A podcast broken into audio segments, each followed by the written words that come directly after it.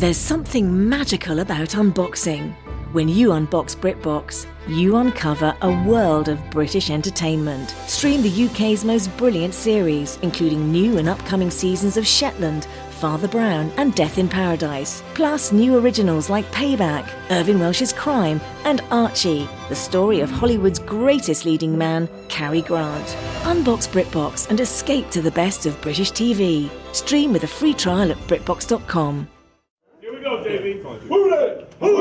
Who they? Gonna beat the Bengals? Who they? Who they? Gonna beat the Bengals? Nobody.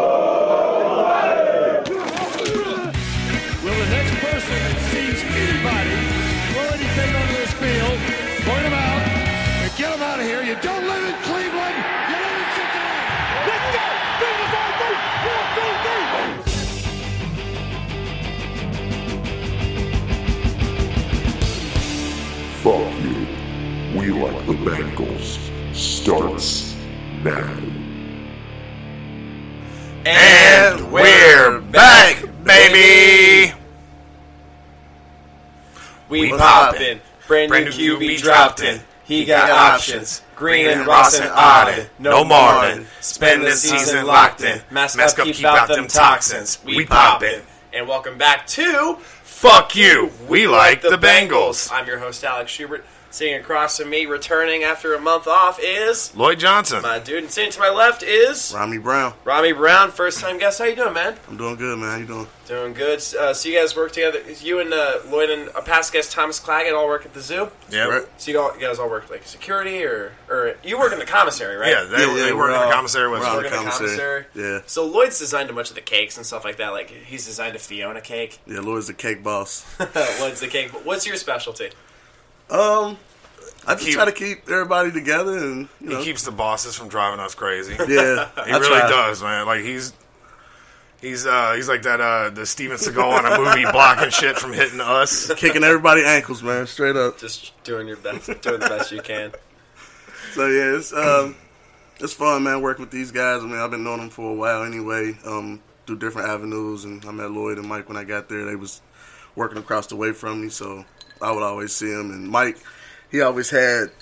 I mean, that, that dude was the glasses guy, man. He always had a different pair of glasses on. So I was like, man, where's this dude getting these glasses from? And It's like our buddy Phil, our buddy Phil Pointer. He just has like one pair of glasses, and he just got bifocals for the first time. Oh, Philly boy. yeah, I love Philly boy. not Oh, like man. the word bifocals. He, he gives uh before the pandemic he would give a bunch of stand up comics like a vape pen. yeah. Like he would just he has his own vape pen and he just gives it to like every fucking comic, myself included.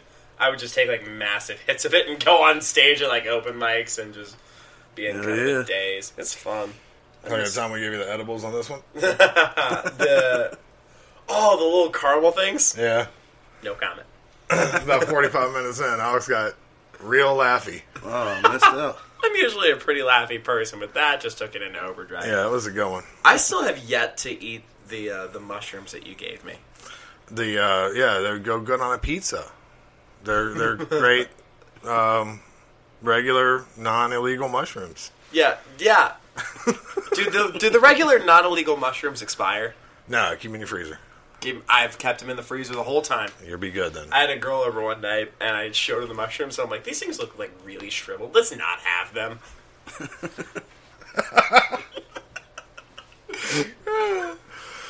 All right, anyway, so how you been, man? Uh, I've been good, man. I uh, I'll get to this in a little bit. I got some ad reads to do, but I just uh, I'm on the negative side of a positive COVID diagnosis. Congratulations. And I'm on the negative side of a negative COVID. Congratulations on Congratulations. staying socially distanced and wearing your mask. And Well, I missed 14 days of work because I was around a bunch of people that tested positive. I missed 14 days of work because I tested positive. I'm doing good now. Vacations either way, right? Yeah, but no, I, I didn't get paid, so it was Oh, yeah, an unpaid sucks. vacation, which really sucked. Yeah, I'm used to having. Uh, so on top of working at the zoo, I do a lot of side work with uh, doing electric and stuff. I, I I'm used to having that money, Yeah. Oh yeah, and all of a sudden it was like, oh shit, I can't. they didn't give you any paid time off. No, the zoo the zoo did. I I, I- I took time there. That's but uh the the side work stuff, like not having that extra money to spend on like you know eating Grubhub every night instead of Oh, fucking yeah. cooking. Dude, I had like fucking So like when I would do DoorDash over um, over quarantine, it's like Chipotle was like twice as expensive as if you would just would have just gone there because you have like the delivery fee and the tip to the driver and the taxes and shit. It's like eighteen bucks for like a bowl and chips. Yeah, well, don't buy Chipotle. It's gross. You're not a I Chipotle like guy. Chipotle. I don't like. Uh, I, I can't eat cilantro. Oh, that tastes like fucking dish soap to me, and everything at Chipotle has. Honestly, every time I go to Chipotle now, I think about you. I'm like, Lord, don't eat this because of the cilantro. Like I was there uh, the first time I went, I was just like, all right, well, I'll just try and avoid cilantro. There's no avoiding it. Yeah. I'm pretty sure they put it in the fucking drink fountain. like the whole place smells like it to me. Like I walked in, like, what? What It's is in the rice. It's in the. Do you have a Do you have a burrito place of choice or? Um, I- I'm more of a taco. Like I'll, I'll Okay. Django's like a weekly thing for me. Uh, the Hamilton downstairs, they have some tacos. My buddy Dustin, who's I love the Hamilton. living with me, he uh, he's cooking downstairs. I heard about that today. Tom was like, "Yeah, you left him some." So I'm like, "The Hamilton." He like, "Yeah, the, the little spot over there." in Are they going to do shows anytime soon or no? Yeah, I'm gonna once all this clears up, I'm gonna start trying to do like one a month. Yeah, are, are you going to book Stewart again? I'm gonna try to. Yeah, I just I, I don't have the same connection because the person that I Yeah. used to use to get a hold of him is uh I guess not so close with him right now. Yeah. We're just a bunch of creatives. You know, speaking of uh, speaking of a bunch of creatives, How about that segue? No, not yet, not yet, not yet. um, but at the end of May, Armchair Armchair Media, our sponsor. Shout out to our podcast daddies. Shout out. Thank Andrew, you. Shout out Andrew Stevens for being just the overall best. Uh, at the end of May, Armchair Media signed off on a year-long network sponsorship deal, allowing the company to grow our podcast and video network into new local sports communities. Uh, following the senseless murders of Ahmaud Arbery, Breonna Taylor, George Floyd, and countless other black community members at the hands of police officers, we want to ensure Fuck the police. Black Lives Matter. Black Lives Matter, man. Um, black. I felt kiss assy, and I feel real weird. Nah, you good, man. Uh, we want Robbie to just ensure, gave Alex a black pass. uh, we want to uh, Felt genuine. Felt genuine. we want to we want to ensure we do what we can to make a tangible impact on those communities as we grow. Armchair Media will be issuing four $500 scholarships per semester to aspiring black creatives. If you've ever been dismissed as having an unrealistic career path, if you've ever butted heads with parents or teachers because they don't recognize exactly what you want to do with your life, if you have feared uh, to express yourself or put your work into the world due Why, to man? potential backlash, we strongly encourage you to apply. We recognize that there are creatives out there who may have bypassed college to pursue other avenues, who didn't get into college because their passions didn't translate to collegiate testing, or who did not have access to the financial means to pay for college. This is why there are only three requirements for eligibility black creative, uh, under the age of 21, and you must submit a project such as graphic design, photography, writing, audio or video, uh, journalism and creative writing, etc., to scholarship at armchairallamericans.com. Again, What was that again? Scholarship at armchair. It's Kaley Cuoco for Priceline. Ready to go to your happy place for a happy price? Well, why didn't you say so? Just download the Priceline app right now and save up to 60% on hotels. So, whether it's Cousin Kevin's Kazoo concert in Kansas City, go Kevin, or Becky's Bachelorette Bash in Bermuda, you never have to miss a trip ever again. So, download the Priceline app today. Your savings are waiting. Go to your happy place for a happy price. Go to your happy price, Priceline. Professional welder Shayna Ford used VR training developed by ForgeFX to hone her skills as a welder. The more time that you spend practicing it, that's what separates a good welder from a great welder. VR training can help students like Shayna repeatedly practice specific skills. Virtual reality definitely helps because the more muscle memory that you have, the smoother your weld is. Explore more stories like Shayna's at meta.com slash metaverse impact.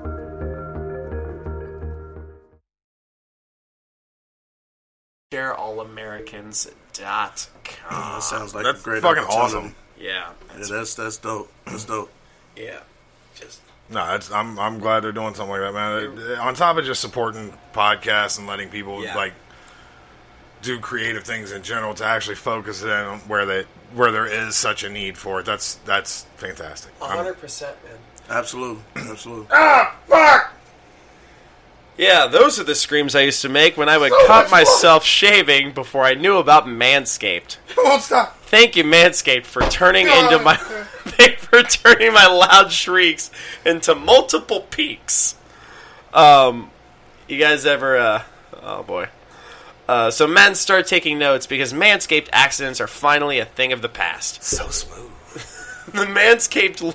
Why'd you point to your neck for Manscaped? Yeah, they coming up in the world. They got legit commercials They're commercials literally coming up in the world. uh, the Manscaped Lawnmower 3.0 has Right up the taint to the balls.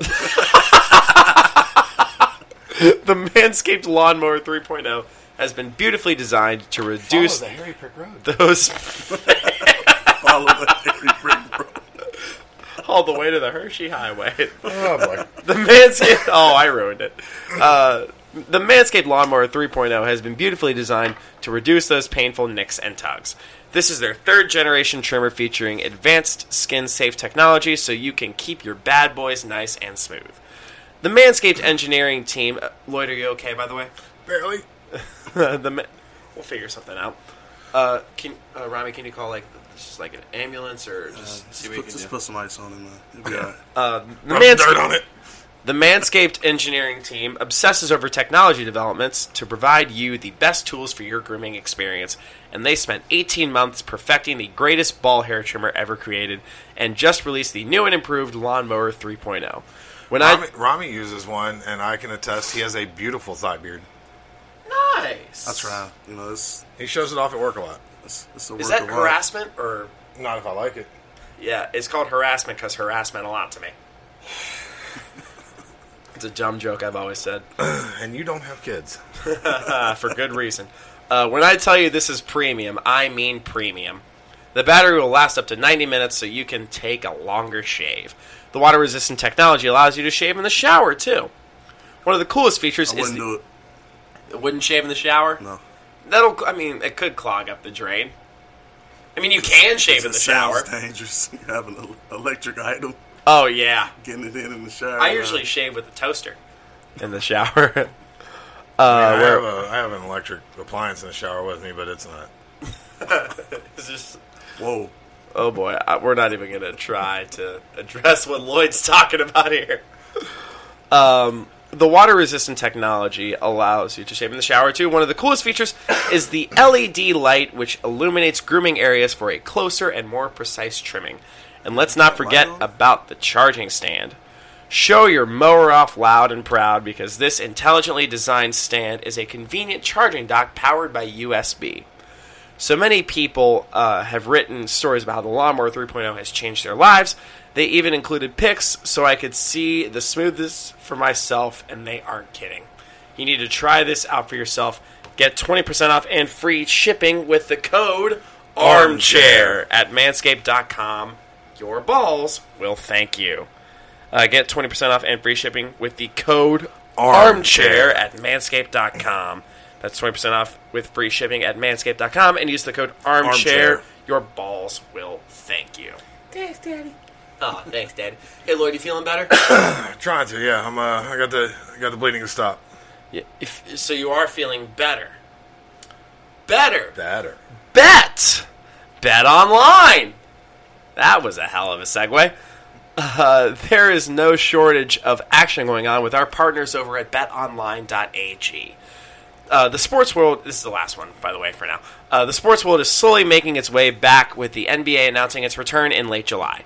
But right now, UFC, boxing, NASCAR, um, Confederate flag free NASCAR, and international soccer have all resumed play, and BetOnline has the best odds and lines for their upcoming games and matches.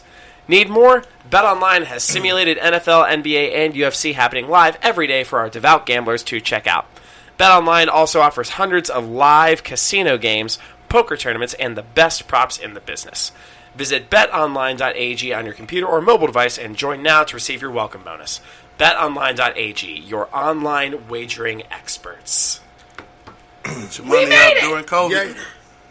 The what? I said, get your money up during COVID. Yeah, absolutely. Because I, because like when I got when I came down with it, I was like, I uh, I was at work when I found out because my buddy Danny texted me. He said, "Hey, I just found out I tested positive for COVID," and I'm like, oh shit, because I, because I was working for my dad at the time. So I was like, I, I had to put on gloves and just keep my distance because like I could have it. And then when I went home that night, I felt like kind of hypochondriac. Yeah. And then the next morning, I woke up. I had like kind of a mild fever and like body aches and Oh. and um, there was one more symptom. I forget what it was. Um, Tingly balls. oh yeah, there was that too. That's just normal. Oh, yeah. That just happens from fucking too much. uh, Not during this pandemic. not no man. It's, it's been rough, but I had to take off two weeks of work, and I missed out on like a decent chunk of change. But I, I found out like uh, about a week ago that you can donate convalescent plasma, which pays real well. I think it's because the convalescent plasma has the COVID antibodies in it. Yeah. So I can just donate those and they can help like either find a cure or a vaccine or something like that. So I'm feeling Yeah, turn a negative into a positive. turning well, I turned a positive into a negative into a positive. I'm just Do you know anyone that had it? Actually, my mom had got it. Really? Yeah, a Is she, little is she doing better? She's fine now. Um, she works at um, what is that? Christ Hospital. Oh, okay. And um, this was around a little, I think, late March. Oh, so when it like first started. Yeah, she Fuck, um, dude. she called me and they sent her home at first um, because she said she wasn't feeling well, and then she got tested like two days later. Uh, her results came back. She had it. She quarantined. Um, I dropped stuff off to her every day. Called That's her, awesome. Yeah, three, four times a day. But she was actually good. Like she had maybe one day that was just kind of rough for her. But other than that, like she, it got to a point where she was like, "Stop calling me. I'm fine." yeah, I You was know? like like my mom called me every day. I'm like, "Mom, lay Yeah. off. I'm fine." I mean, you know, it's serious, man. You know, It's a it's a serious thing. Like the Sunday after, like my symptoms kind of shot up. Yeah. Like my my temperature went from like ninety, like normal, to uh, it went from like pretty went from a pretty normal temperature like ninety nine point eight, and I'm like, oh shit, this is like when it's gonna go down. Were you like sweating and stuff? Not really. Yeah. I wasn't really sweating all that much. I was just like I was hot. I was like tired and groggy, and but but I was told by my mom. I might just put this in my act because the joke did well with Phil Pointer. But uh, my mom told me uh, to drink Gatorade, quote, like it's my job. Drink Gatorade like it's my job. So basically, I would drink Gatorade while frantically deleting my internet history. And, and going, meh, meh, meh, meh, meh. The, the crowd doesn't he's know a that DJ. yet. He's a the crowd doesn't know that. Wicked, wicked G DJ G two. How long did it take for you to get tired of drinking the Gatorade? No, I I, did, I didn't really get tired of it. It was like Gatorade. I also had body armor. I love body armor. I'm a big body armor guy. I love body armor. Mike, he, he got me hip today. He came to work with him a few times. I was like, let me try one of these out. And uh, I get one every like two days now. Yeah, at my gym, uh, Crunch and Oakley, shout out. Um, I had a body armor light berry punch today. Yeah. Oh man, it was so good. I don't think I've tried that one yet. Oh, it was very good. I like the sweeter flavors and not like the like the pineapple or the orange. I like orange mango. The orange mango is my favorite. Oh, I like that one a lot. I like the fruit. I like the like the fruit punch ones, like Yeah. fruit punch, blueberry, stuff like that. I have to be careful with anything that has artificial sweeteners in it because a lot of them give me migraines. So I don't drink body armor. You're missing body armor light doesn't. Did have it all give you a migraine? Uh, the first one I drank, I found out I had a bunch of whatever the one artificial sweet. I found that out by the fact that I came home and had a pretty Just violent a headache. painful migraine. Damn. Yeah, I, uh, I remember one time I, I fucked up and drank a Diet Sunkist because the can looks exactly the same, except for a tiny little, Little thing in the light. corner that says Diet. And uh, yeah, I, I just housed the whole thing and then was sipping out of another one before I saw the Diet thing. And then I got oh. home like three hours later, and I literally I had a pillow over my head, no lights on in the fucking house. Yeah. I was trying to listen to a podcast like on real low volume, and every time the guy like spoke a little bit louder, I'm Oh. like screaming at the speaker in my room as if he could hear me. Yeah. I feel like drinking the diet anything is worse than the regular version. Yeah, I It's don't- it has so many artificial sweeteners. Yeah. and- Well, I just I, I just have that you know dumb luck of just uh, the artificial sweeteners give me fucking real bad headaches. Like they're they're pretty gnarly. Yeah. I gave up soda entirely uh, in 2013, and it's one of the best decisions I've ever made. Yeah, I didn't drink it for. I didn't Good drink. for you, man. It's hard. It was real hard at first, but then I'm like, I gave it up. I was, I had just turned 21. Yeah. And I'm like, these are the hottest years of my life, and I don't want to spend them because I used to be way fatter. I was like, Yeah. and I, I don't want to spend them like not banging anyone. No, when I was younger, I was uh, Enough motivation to quit soda. when I when I was before my health had the issues that I have now to deal with. Uh, I was very into kickboxing, jiu-jitsu. Yeah. and uh, you said so you, I used to be the trainer you worked with work with uh, Margus Hunt. Yeah, yeah. One of the guys that uh, used to train with us every once in a while worked for Ignition. He would come to jiu-jitsu classes with us, and he would tell us stories about some of like the Bengals players and stuff. And he was talking about Margus Hunt being six foot eight and doing a standing backflip. Damn. I saw a guy, a video of a guy doing a standing double backflip. Shit. That's absurd. It was unbelievable. He like, like when he landed, he like squatted down. He was like, "Oh shit!" and he was just like running around celebrating. I found it on Reddit. It's fucking great. I think it was the, the subreddit was next fucking level. Yeah, that's uh, like I have a, Springs in his damn legs. I have a friend who does like fifty inch box jumps. Oh, okay. Like you just like, it's a little. It's That's like you what? A little over three boxes. feet, ain't it? Uh, That's over four feet. Four feet. Yeah, Four foot two. That's like a. It's a whole person. yeah. Well, his girlfriend's like four foot nine, so he's like seven inches from being able to jump on her head. That's a fun little trick. Yeah, he, it's it's absurd because he like in uh, Gotta have an escape plan. Jump right over. He's that dude. Like if there's a if there's a hotel fire and he's going down the stairs, he's just gonna jump over everybody and he'll be all right. Like It's fucking great. but I kind of lost my train of thought here because it's like 10:30 right now, and we're. and he's all- playing with that magnificent hair he's growing. I have so much hair. I just, I just. When's the I last like time you're you got a saying. haircut? I like Don't you let it keep going. I'm, I am gonna let it keep going. All right. It's I'm like gonna get him on my team. I'm gonna have him donate it when it's. Donate to Locks of Love. Well, I don't do locks loves, but, but yeah. Uh, What do you do? um, there's a pro program through Pantene that I usually Oh, okay. just because they're Damn. they they do it all as a charity. Whereas Locks of Love, uh, they had someone take over for a little while that was actually like charging people and whatever. Now they're back to doing it how they used to. So I guess I shouldn't say anything negative about them. They're they're, they're doing it right again. But Yeah. You uh, you said you was pretty close, right? Last time we, we kind of talked about this. You said you was yeah, I, getting I keep. I keep debating it, but Are you like holding holding off? I uh I don't want to get haircuts, man. I hate it. Really? I mean, I, I you know I I, can't have people bored. touch me, right? Yes, yes. We Haircuts are people prior to the touching your face, touching your head. It's not a good thing. putting thing. their gross boobs against your shoulder. Don't talk about Joe that way. Oh, Joe Mesa, I love that guy. I do too. He's uh, just one of the best human beings I've ever met Oh, in he's my the life. best. Now, that's he's like, up, he's like in his mid. He is a handsome motherfucker for He's being just a his beautiful mid-fifties. little koala bear. And his bo- and his fiance Mike. Is uh, quite possibly one of my favorite human beings. Oh, I love Mike. Uh, Helensky's just. He works I, at in uh, my phone, he is Polish pimp Mike motherfucking Helensky. Polish pimp. What am I on your phone?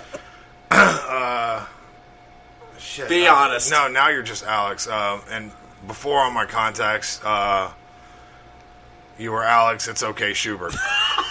Because the first couple times we were talking about stuff, like I kept bringing up, like I, I remember I asked you whether or not you were on the spectrum. Yeah. And I was like, I don't mean to be offensive with him. You're, it's okay. It's okay. It's okay. It's okay. It's okay. And you said like six times.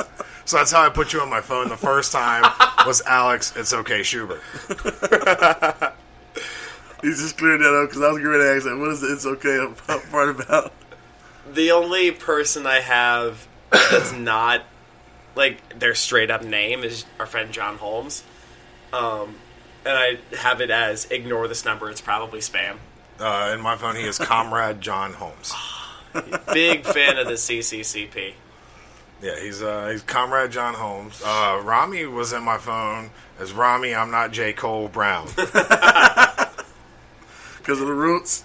Well, uh, though we had that conversation about J Cole the day I got your phone number. From Oh, you. yeah. and we were talking about J Cole back and forth. and Oh, yeah, You're yeah. like, well, not like I'm J Cole, and I was like, I didn't think you were. Yeah. like, J. Cole, I will say, he has my favorite verse in one of my favorite workout songs. It's a uh, "Down Bad" by Dreamville. Yeah. Oh, it's one of my favorite workout songs. And he has, I've tried to rap it a few times. I'm like okay at it. I'm not very good, but Yeah, that that song got a lot in it. oh, it's got it's got all of. I mean, it's got all, obviously all of Dreamville in it. Yeah, But J. Cole just rips it. I, I feel like I haven't listened to that album enough. I, I haven't listened to it at all, but I, I, like, I've listened to Down Bad just a fucking shit ton. But Yeah, need to Down listen Bad, to that's that a dope song. oh, it's a great song. I, Just, I really like Bas. I um, learned who he was, of course, by listening to J. Cole. I, I just like what they got going on over there. It's, it's authentic. yeah, because there's so much like future knockoffs. Oh yeah, Yeah, they're all trying to be. They're all trying That's to be future. nother- it's the whole nother mumble rap conversation. game. Oh man, You got such great people who like Joyner mocking mumble rap was Joyner Lucas is fucking great. Lucky You is one of my favorite workout songs too. uh, everything he's done, even the way he's put his stuff out, like putting one song out at a time instead of a whole album. Oh, yeah, it, it's brilliant. It's, his his songs too. They, they they come out with substance to them. Yeah, You know what I mean, like he ain't just. You can tell it's well thought Like, he out. has The flow videos, in the, his rapping. yeah. and now uh, like yeah he- uh, he's made jokes about will smith in the past but like will smith's one of the biggest idols and he made a song about will smith and then will smith That's a big jaden actually jaden smith sent it to will like this is my buddy joyner he made a song about it and will recorded a, a, a what not a response track but like a track to go like a, a his version of it Okay. and it's it's it's beautiful. It's it's it's like you see Will Smith gives him like the recognition of like, hey, don't Yeah, it was like him saying thanks for the big ups, and then he was giving big ups to other people.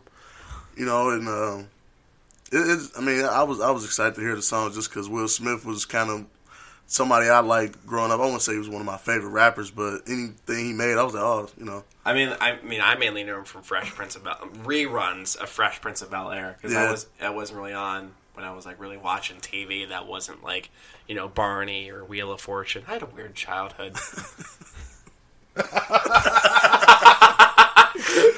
Uh, And I was forced to watch Barney a few times, so it's okay. Uh, luckily, my kid didn't go through the Barney phase. She was more of a she liked Lord of the Rings. She really liked Gollum. That does not little. surprise me about Lily. My kid's the she's We've talked about her so. We were talking about her like before the podcast and how she roasted me for being a DJ. It pays the bills. You know what? But but how fucking funny is she? She's the funniest.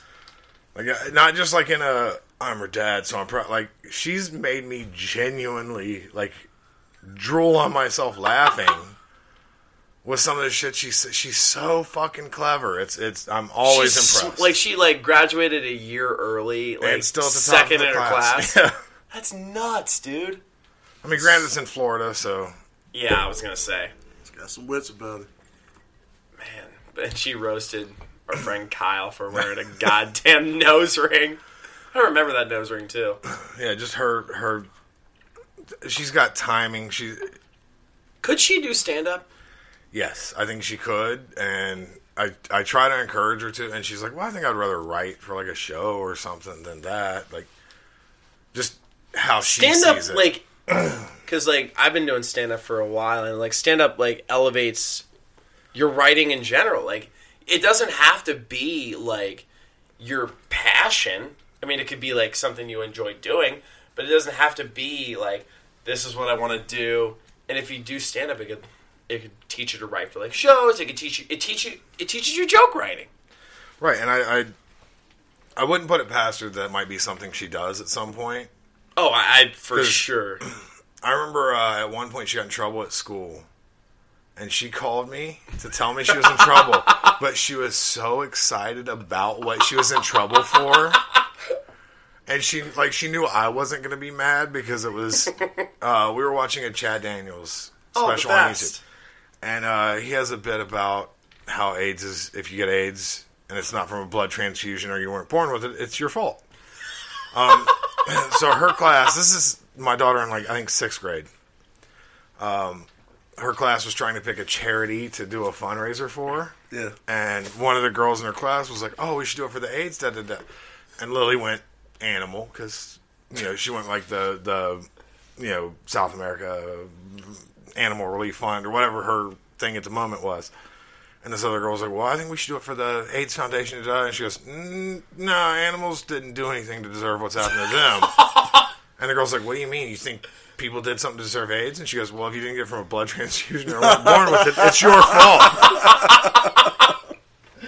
and just basically damn. went Chad Daniels on this girl. You almost share this. And uh, it was she called me. She was so excited to tell me because she knew I wasn't gonna be like, "Well, you're wrong." Like she knew I was gonna have to be on her side just from a logic standpoint. That it it was a very proud moment for me to hear her like, "Hey, I'm in trouble, but wait till you hear why." God, I want to have like because I, I so badly want to be a dad someday, but I also want to have that kid that's just a badass and so goddamn funny. And just and like the classic Chad Daniels line that you've referenced so many times, like I've sharpened the stick, I know how it pokes. right, and that's I, I've used that term in reference good- to Lily because good, it's uh, there's no better way to say it. Like some of my comic friends and stuff that have been over are like, "Oh, should I tone it around? Should I tone it down around Lily? Should like should I like watch what I say around her?" And I'm like, "You should watch what you give her to work with." and Alex can attest to this. Yes, very personally. she will pin you to the wall.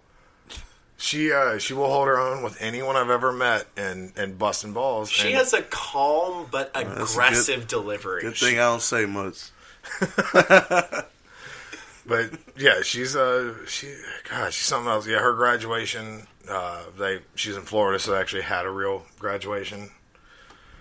and uh yeah, she she had I guess missed a couple too many days of school or whatever to be recognized with the awards or whatever, but she was Okay. Right at the top of her class for even graduating a year early still. So of all the things That's I've done and good. fucked up horribly, that's that's one I can I You passed on someone that's like so fucking funny and so. I and- have a I have a big head, but I can find find tiny hooks on which to hang my hat. and That's you're, uh, and you're a proud papa. yeah, it's a Stanhope reference. Just I know I stole it. From who? Stanhope. Oh, of course. My mom actually hung out because Stanhope came to Go Bananas one night, and my mom got like plastered and was hanging out with him. And uh, it was like my mom, my stepdad, and Stanhope and Bingo, which is Stanhope's um, girlfriend, wife, Girlfriend. girlfriend. It's like kind of an Oprah and Stedman kind of thing. Stepped on something. Yeah, it's kind of like an Oprah and Stedman kind of thing. It's like a, it's a spiritual relationship. Well, they, neither one of them are real. I mean, I love Bingo to death. Like me and her get along really well, and uh, I've met her a handful of times, and, and she's always just been one of the most amusing. She's got a very interesting brain. I'll put it that Yes. way. It's, So- it's broken, but in a great way. That's what most comics are, just broken. One of my favorite jokes I've ever heard was from a guy named Grant Gordon. He lives out in LA. He said a comedian is the last job robots will ever replace. because no engineer would ever build anything as broken as a comedian. That's one of my favorite jokes I've ever heard. That's a great joke. It's Good so to put it. good. I I heard it. Uh, I did a show in Chicago. I did a show in Chicago, and I just fucking lost it from the back room. I saved it. I came it. I came across him on Facebook. I'm like, dude, I rem- I still think about that joke constantly. Uh, I think it's. I might be misquoting, but I think it's Junior Stopka. Okay, he's stand-up's feature, right? One of stand-up's He features. has been, but he's. I mean, he's on his own. He's just. If you ever get a chance to see Junior, he's. I've seen I've seen Junior Stopka, like back in the day, but he's fantastic. He's he, he want to just. I want to use the term visceral, but that sounds like I'm trying to be smarty pants guy. But okay, like it- it's just that every joke is you know where it came from. You can almost smell it on him, if that makes sense. Like yeah, you can tell like, Like, the personal aspect of everything. like he earned his jokes, if that makes sense. yeah, and uh, he had one talking about like agents, and he was like, you couldn't replicate what you have to do to somebody to make them an agent. I'm pretty sure it was him doing that joke, and it was so good.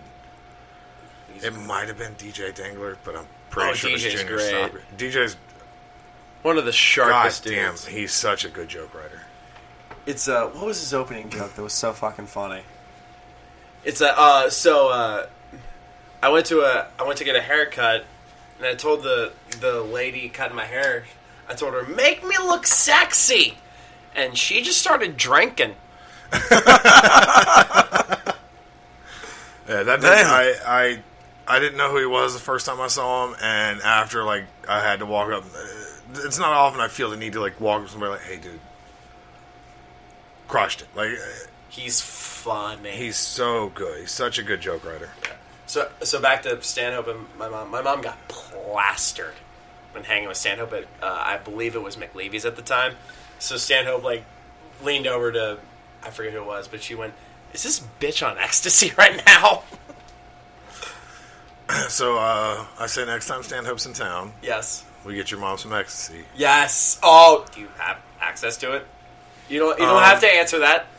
I'm gonna say no. I see what I. I, hear I what have you're something in my eye. but um, I think I think that's how we should handle that. Yeah. Rhame, who are your favorite comics, man? Are you a Uh, stand-up guy at all? I like comedy. Um, I'm not um, as into it as Lloyd is, so I, I kind of ask him a lot of questions about the guys he shows me. But um, I would say Dave Chappelle for sure. Of course. Did you see the 846 thing he did? I didn't watch the whole thing. I watched like literally like the last 30, 40 seconds. Of it. So I need to I need to go So back good. and watch that. Um, I'm drawing a I need to go back and watch more I know you Chappelle like show uh, sketches. Corey. Yeah, Corey Holcomb. Um, Okay. I feel like he's an older guy. um, He's in that mid range. Okay. what's uh Hannibal Buress? I like Hannibal. He's the guy that outed Bill Cosby. Also, just another amazing joke writer. Yeah. Yeah, Hannibal. He he just got that like dry sense of humor to me. Like it's just he's just funny. The main thing I remember him from was the the Eric Andre show. He, Yeah, he was oh, so man. good on that. Uh, Yeah. but I, I, I loved, I loved Hannibal Buress. From the first set of his I saw was just like a ten minute set he did. I think it was at Laughing Skull maybe, but it was online. That club is amazing. yeah, It's Laughing in Skull in Atlanta. Atlanta is. It's, it's just a beautiful setup. It's it, it's it works so well for comedy. It's, it's I forget what the the restaurant is like that you walk through to get to the club. But I asked him like, "How do you get to the club?" And part of the directions, I swear to God, take a left at the penis.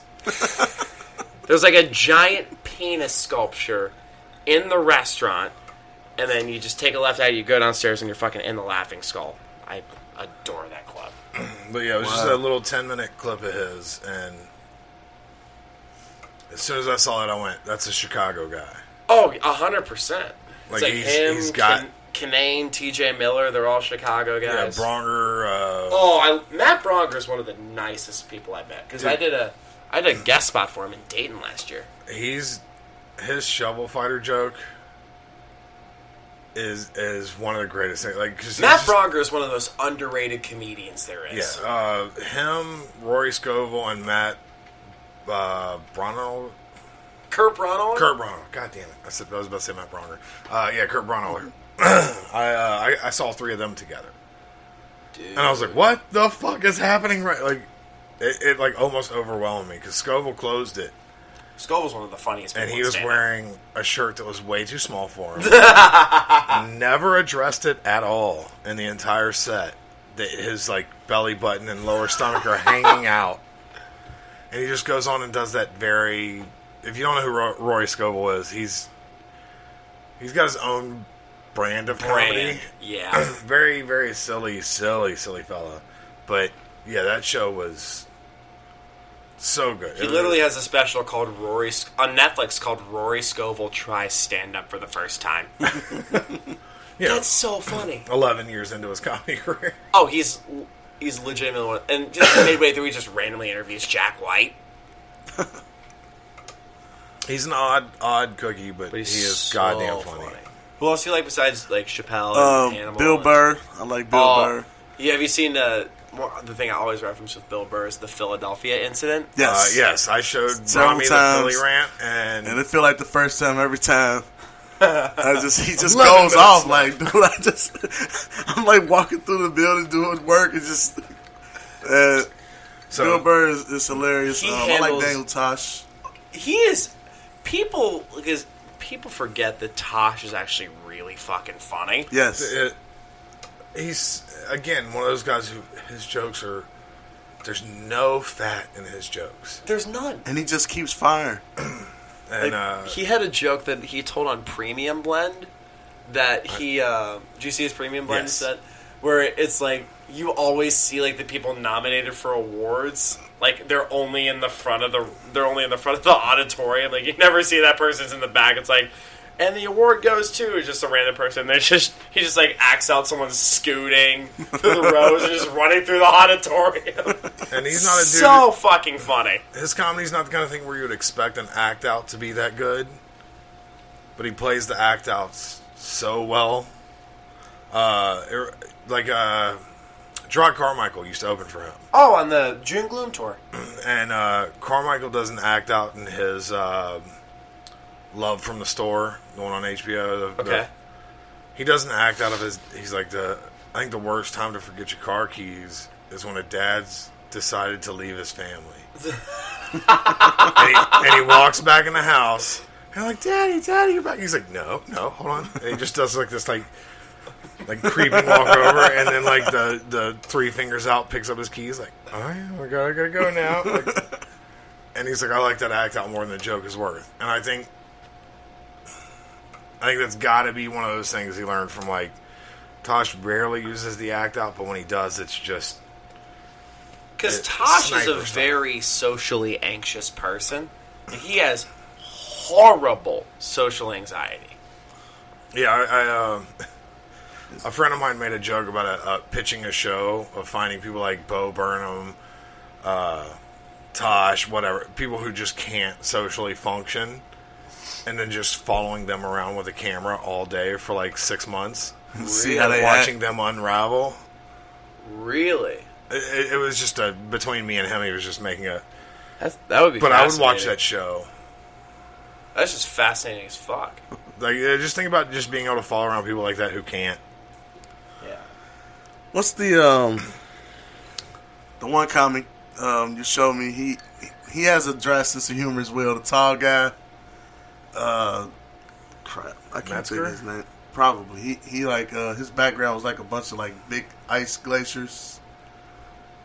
He has really like his sense of humor is like really like his jokes. He, he don't really get excited when he tell his jokes. I'm trying to think of the. I can't ice think of his name. He had like the. Damn it, Metzger's another guy that's very funny. Metzger. He ha- his joke about um uh what the, what the fuck is it? The TLC show, the one with the the child beauty pageants. Oh, the uh, yeah. He's like, so sorry, Canada, if you have unfuckable kids, but here in America, Kurt Metzger, uh, his, if you watch the his special White Precious, Yes. I will say, without question, that's one of the best as far It's as phenomenal. joke writing goes. One of the best specials. Toddlers and Tiaras. ever- That's the show.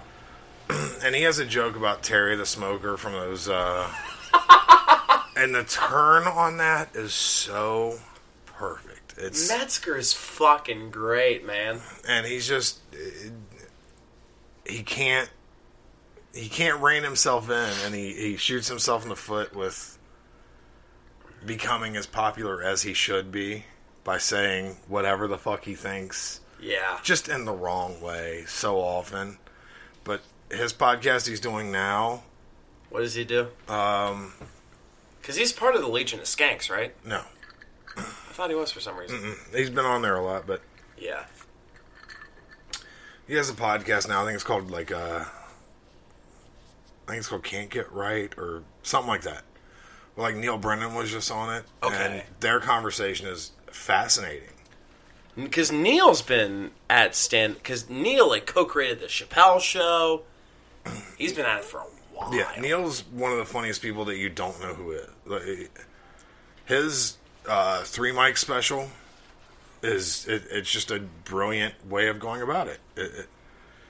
He sets up three different microphones on the stage. One of them's for like one liners. One of them's for Really? like personal. Have you never? Have you know? I, I I remember watching the special, but it was just forever ago.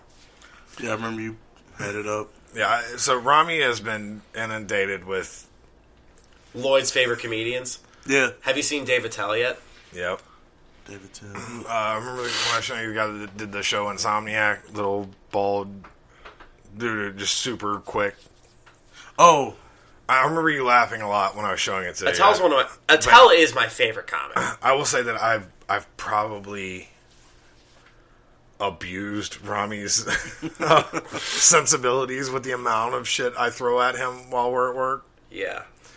So some of them, some of them, I you know, I'll stand there and really like try to catch up with who they are and, and the different stand-ups because he'll put on different, you know, different um tapes of them or whatever. But some guys, I just you know, be a little too dark for me. Like I, I have the So let darkest me- sense let of me- humor of anyone let me- right now. I mean, like I like nothing. of- like nothing offends me. I don't. I'm on the opposite side of the spectrum of you, so like literally nothing offends me. Nothing Uh, like it's nothing n- like nothing. Barely anything gets you like. I don't. I just don't possess that reaction. It's just not in my toolkit. So there's so many things I'll play where Rhame's looking at me like, "What the fuck is this?" Yeah. So I'm gonna, I'm gonna preface this by saying Rhame is genuinely one of the nicest people I know. Like his just demeanor, who he is as a human being, is nice. I He's love a that. nice person. I just have to act like that around these guys. No, yeah, you you whatever, but he's so caring that he gets upset on other people's behalf in a way that is so foreign to me that it's near magic. Yeah, because he gives a shit about everyone. that's the, the that's the best kind of people. So I've only known Rhame for what a couple years. He's one of my favorite human beings I know. He- uh, uh, that's not a that's not hyperbole. That's not Appreciate that, man. Yeah, He's a genuinely nice person. Appreciate that. Like we've had very, very real, very, very vulnerable conversations about like our children and things like that. Do you have a kid? yeah. How old, how's your kid? I got three. I got uh, two boys and a girl. How old are they? 14, 12, and 10. That's awesome. Oh Yeah. man, they were just having three teenagers at the same time is about to happen. Yeah. How how's that feel? How's that like? I feel like I'm like a therapist right now. How does it make you feel? Uh, like I told Lloyd, amongst others, I um I consult with him. You know, I consult with my older cousin because you know he has children older than mine or whatever. I kind of grew up with his kids, but you have those moments where you just trying to figure out if you're doing the right thing or whatever. So I like to just kind of bounce what I'm thinking off of him sometimes and be like, especially with my daughter because she's the only girl and And your daughter's ten. yeah, Okay. and um, she's a lot like me, so she I know she's gonna start to have those attitude moments here soon. Oh, but yeah. She's cool. I feel like that's a good dynamic to have. They'll two older brothers are like slightly older. Yeah. Because they're like they'll be protective and they won't like Man, she really hold her own. Um, so that's, why I say I, I really bounce a lot of stuff off of Lloyd. Like, you know, how do you react to this, or you know, what do you say, or you know, even sometimes like how much freedom do you give, you know, her on, on this, or how, you know, how did that Yeah. happen when she was this age or whatever. it's so, tough to figure out. Because Yeah. like one thing, I if, like if I have a kid one day, I'm gonna be like, I'm gonna teach them self awareness. Yeah. Because I had none as a teenager. And I think that's what we probably um, probably harp on the most when Yeah. we do get on the subject is literally just making sure that they are fully aware of you know how the world is and don't really sugarcoat anything with them, but teach them to be smart about it at the same time. So Yeah, because people are like getting like I feel like people like in good and bad ways are getting like increasingly nicer. yeah, They're like to the point where they're not gonna tell you what you're doing wrong. They're too afraid of confrontation. yeah, I will say in one conversation, Rhame called me both a dream crusher and he's like, "You're like the person you go to for wisdom." You know what I'm talking about? Because it's I, I I definitely I'm one of those people. I feel like you you know a lot of stuff is necessary. So you may you know it's just like that simple. Like you, you know this ain't what you want to hear, but you need to hear it. Yeah. So a lot of times I go to him knowing that I'm about to get that kind of reaction, but I just want to see like where he goes with it. So you know, See where he goes with just yeah, advice about like raising teenagers and or shit, anything, man. You know, life situations. You know, I talked about stuff with my brother with him or whatever. So Yeah, one thing I learned as a teenager: don't invite your crush over for Guitar Hero and chill. That does not work. I have a joke about that. That's a whole. That's a completely true story. It was a very shameful moment for Alex Schubert as a. I want to say I was 17 at the time. I would imagine there's probably a handful of those, right? What do you mean? It was a Shameful handful. moments. Uh, Oh, 100%. I think the worst one for me, one of the worst ones, Guitar Hero is probably number one. Number two was. I would never play Guitar Hero. So I, I love when Rhame breaks like that. that. Like he'll do this. It, I hear that laugh where it's like that that and it always it just- builds and he finally breaks on it. It's one of my favorite things to watch. Because it's like you, you hear something funny and you're like, okay, that's funny, but then when it actually resonates to how you see life, then it's like that's another That's level just- of, of laughing. It's like, so. oh, I can't, it's like one of those things like you can't hold it in anymore. Right, so you know when you said like my mistake was playing Guitar Hero, I was like, "That's funny," but then I was It like, wasn't. "I would never play I Guitar invited Hero." her over to my parents' place when I was home alone, and I don't even know if I was trying to bang her. I was just trying to impress her with like, "Oh, I can hit this solo and just like, Watch how my fingers forever." Watch how my fingers shred up this plastic controller. My number Imagine two. what they can do to your little. My number two mistake. That was that was as a fucking junior. I was eight, at that time. I was less than eight months from being able to vote. Think about that. Guitar Hero and Chill. Eight months later, decide who's on the city council. Um, I'm I'm gonna have to take a mulligan on this one because I I started younger than most people probably should. Define started. I think I think I know what you mean. When I first had sex, I was much younger than. I was much older. I, I had an older brother who lied to someone about how old I was. That's right. I think he told me that. Oh, he he got you in the door. Uh, he just wanted to bang this other chick, so he lied to her friend and told her that I was 16. He wasn't even 16. Would it would it would it have went down if he wouldn't allow you at your age? I I doubt it. So he got you in the door. Yeah, I'm not I'm not disputing. I'm just saying like, here's the setup. He Right. I didn't. I didn't. That's have, what's up, man. I didn't have sex until like well after I was a teenager. It's like part of me is like, I wish I would have known like what it's like to have done that.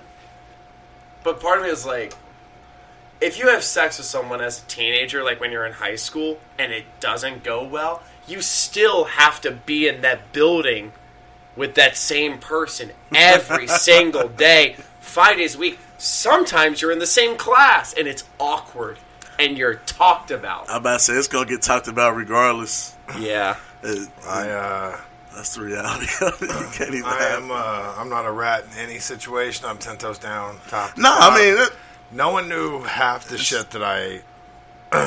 none got passed around high school that I did, except for the shit that I couldn't keep quiet. Other than that, people would find things out later and be like, "Really?" Like, Yeah. I understand that. I, I had moments like that too. But I was saying the second most embarrassing thing I did was my freshman year. This actually might be funnier. Um, there was a girl I had a crush on the entire year, and one day I'm like, you know what, this is gonna be my thing. I'm gonna get her. I decided to sing to her in the high school cafeteria. oh, you're gonna have to stop. Yeah, I know. I know. uh, it, it wasn't like on a stage. It was just like next to her, like where she was sitting. And, uh, like looking back, I'm just like I cringed like as hard as I What I was her reaction as you were singing to her? I think she was just You like, know. You your know what it re- it's it's not too dissimilar to what your reaction is right now. I'm trying not to cry. Dude, you're fine. Crack. Enjoy the moment. You're hearing about this Oh, for the wow. first time.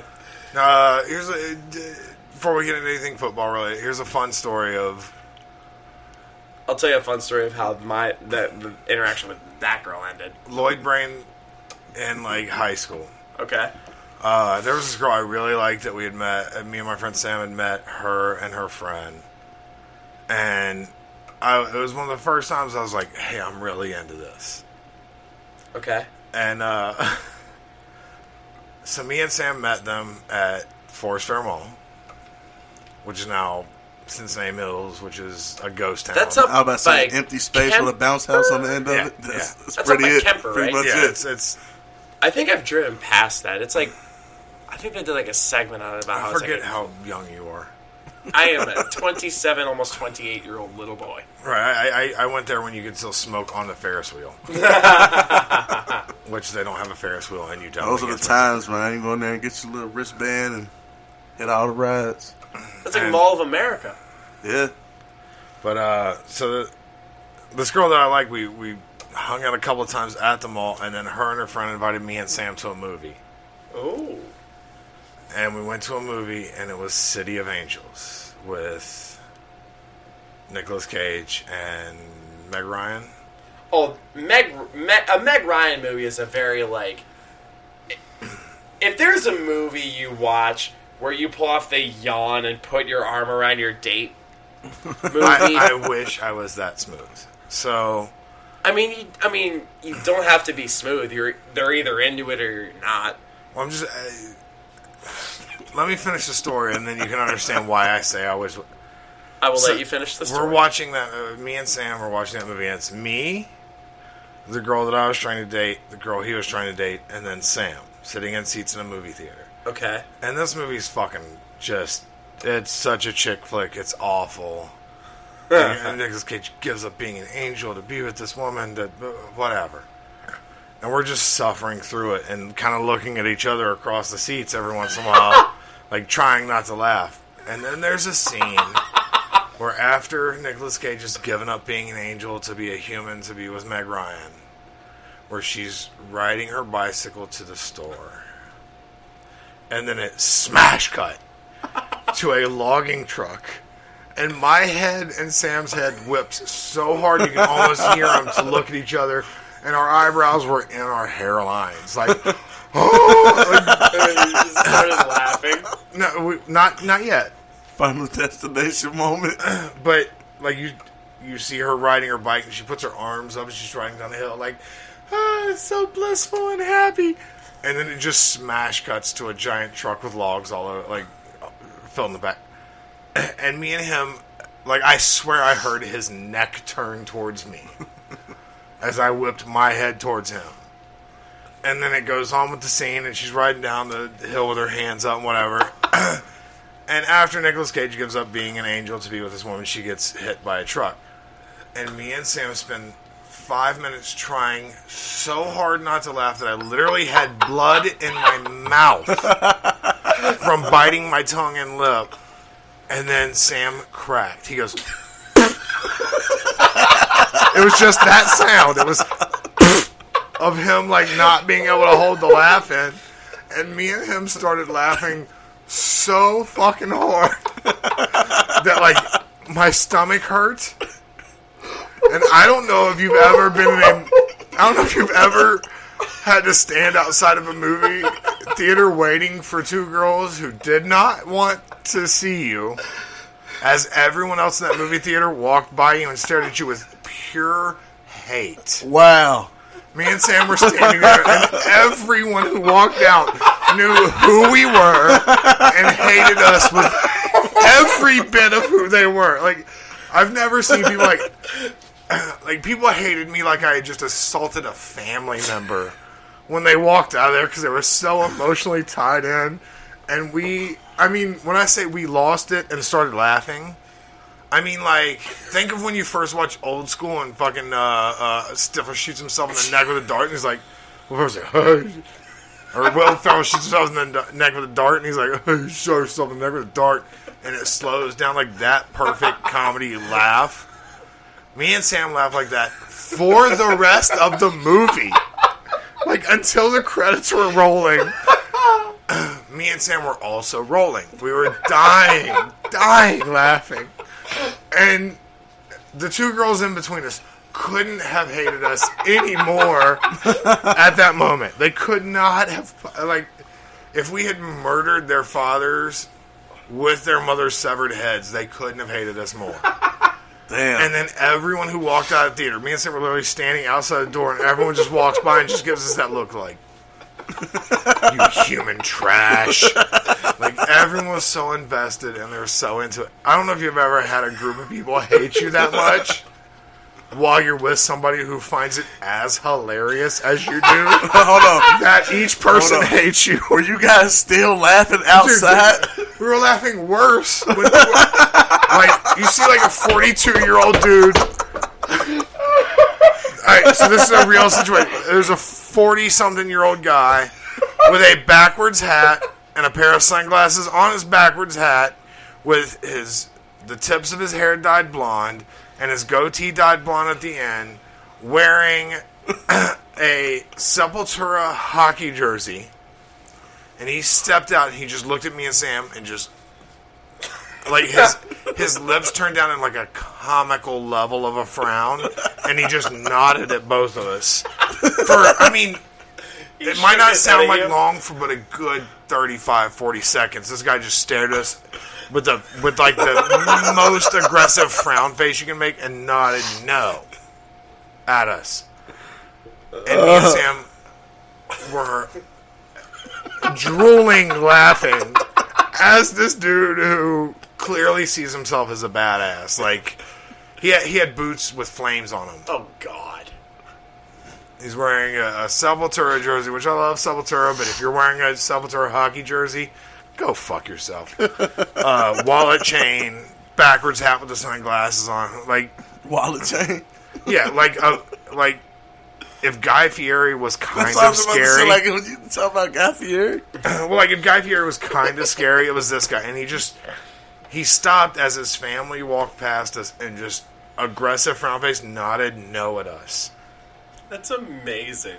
and we were dying, dying laughing the entire time. And then the two girls who were there with walk out near the end of the crowd, and they're like, "You two are such." Assholes! and my buddy Sam, who I love Sam to death, but this might be the funniest moment of his life that I'm aware of. He looks at me, he goes, assholes! and I literally lost my ability to stand up for about 10 seconds. so, as everyone in that theater hates us with every bit of their being, they're now walking past us as they leave, and we're still dying. Only like intensifying this hate. And it, it really became a point where I was just reveling in like how much everyone hated me at that moment. but it was I can't even see Meg Ryan now without that coming back Without into my Nicolas head. Cage story. It's uh I've I've not watched that movie since that day. Oh, I don't blame you.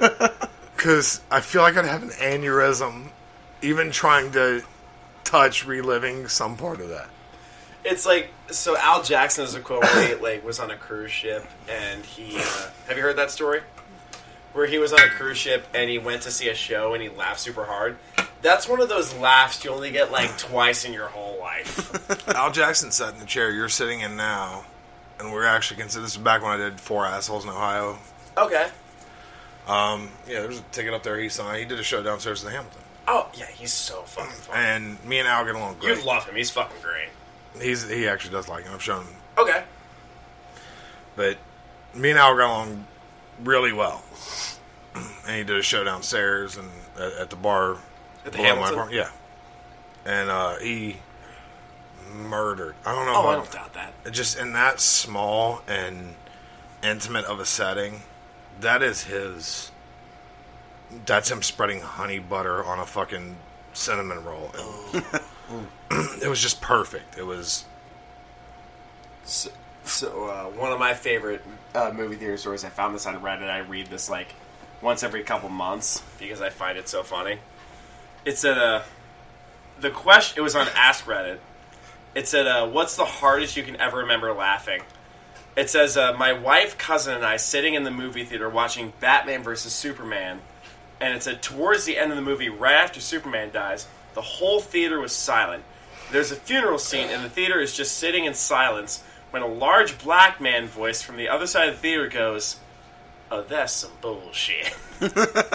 he said his cousin and I, my cousin and I lost it. Tears running down our face laughing as we watch images of Superman's casket being buried. It was one of those laughs that you try to contain silently but just end up laughing harder. That's exactly what Lloyd's was. I mean, I'm- my, the story I had was a lot shittier, but Lloyd's story was just so fucking funny. The fact that it pissed people off. What, Lloyd, are you pissing right now? Yeah. Okay. Um, because have you listened to uh, Big Dumb Matt Matt Braunger's album Big Dumb Animal? Yes. Because he has a joke where he went to see uh, the movie The Girl with the Dragon Tattoo. Do you know what this joke is? Yep. So he he went to see the movie uh, The Girl with the Dragon Tattoo, and in the movie there's a horrific rape scene, and there's a joke coming, and it's not about that. Yeah. I'm sorry. Is this we bought a zoo? Yeah. So so so the whole theater's sitting there and they all feel fucking awful. When my buddy Al, who's a dickhead from Chicago, leans next to me and only loud enough for me to hear goes, I'm sorry. Is, this, we, bought a zoo? He's like, son of a fucking bitch. I start laughing. The whole theater turns, what the fuck?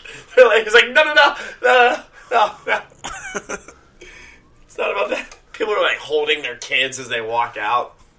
God damn. Uh, yeah, that, that I, I'm not gonna lie. The, the story I just told is it's one of the funniest moments I've ever experienced in my life, and like to this to this day, I my buddy Sam, the guy I was talking about in the story, he's been through a lot of shit, and he's been very tough to maintain a friendship with, and but every time I, I even remotely like talk to him or he message me or what, Yeah. That Think is the about that day. first moment I remember. Like I remember me and him stealing spark plugs out of his mom's car so she couldn't go sell the TV to buy drugs. Holy fuck. Like that. Like our friendship was very intense early on, but I guarantee you, if you ask him to this day, that's the first memory. Well, no, that's the second memory. The first memory is when we realized that you can't do hallucinogens at a haunted house. that's a whole different story that we'll we'll go into a different time. But that's number one. That's uh, Sam vomited in one of the spiral tunnels while sitting down with his Oh, like in the funhouse kind of thing? and the the haunted house at Forest Fair again. Yeah. Oh, okay. Um, Sam made it about halfway through that, like the spinning room. Yeah. Where it's that tunnel going around you with all the colors and whatever. Yeah. He made it about halfway through and he sits down and hugs the handrail. Oh, And then no. vomited off to his side so that as it was going around, like he's sitting there hugging a rail and there's just vomit raining down randomly beside him. Uh, I got right up to that part where it starts, where the spinning room is. I was like, nope. And I just turned around and looked away, and I went, as long as I don't look that way, it doesn't exist. so, uh, upshot of that story, real quick, is yes, it took six security guards and a Hamilton County sheriff to get us out of there because they had to walk us back through the entire line of Oh, that's because I I utterly refused to go through the spinny part Oh, I don't doubt that. I don't blame to the you. point where everyone that was there. So most of you listeners might not know I'm not a little person. I'm uh I'm about six and a half foot tall, two hundred and seventy ish pounds. Yeah. Um, if you're a security guard at a mall, you're probably not gonna move me unless I want to move. um, if you're a Hamilton County sheriff, you're probably not gonna move me unless I want to move. and I utterly refused to go to the spinny part, so we literally walked backwards through the haunted house. The spinny part's the very end. Literally on the other side of the spinning part is the exit of the haunted house. Oh, yeah, 100%. We walked all the way back through the entire haunted house, through the line and outside, and then they let me drive home. Oh shit! I don't know how they would let you do that. I don't either, but hey, You think you bet you would? Do you think people made uh, bets on whether you'd make it home or not?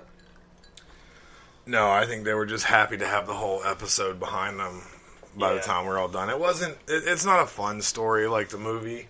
Yeah, It's a much the more- movie's a fun story. Dude, I, I've never laughed that hard in my life. Like I remember being I sore for the- days afterwards. I remember the hardest, the one of the hardest I've ever laughed was I was in freshman year of high school. Went to a small Christian school, and it was like it was like a perfectly normal school, just kind of weird quirks. But uh, we were going through like the the scientific method, and uh, and we kind of like tied it to like asking a girl out. It's like if your conclusion is that she says no, what do you do? And my friend said, test your theory again by ask, basically asking her out again. And I laughed so hard that my teacher, Miss Josephic, kicked me out of class. My problem is, is in situations like that, I always say the worst thing possible. Oh, I don't yeah. know. I don't know what motivates that, but it really is built into my head. And I feel like Rhame could probably attest to this by the way I react to shit at work. If someone's like, "Oh, what's your?" I was like, "Chloroform." That would have been my answer. Yeah. Not that I- like, does this towel smell like chloroform? Not that that's like I would be appalled if someone actually meant it, but that would be my answer. That would, yeah, like funny first. That would be the way I went about. Just How about, how about Patrick Mahomes? How about Patrick Mahomes? So, so anyway, did people make bets on whether you made it home or home that night or No, not? I, I, dude, I have no idea. I was so fucked up. But if they uh, if they made bets, you know where they go. Do you, where do you think they would go? Um, well, the fact that I I- like I I verbally dressed them down probably made it seem like I was much more coherent than I was. Yeah. Because at one point he was like, "Dude, the exit's right over there," and I went, "What's behind me does not exist right now."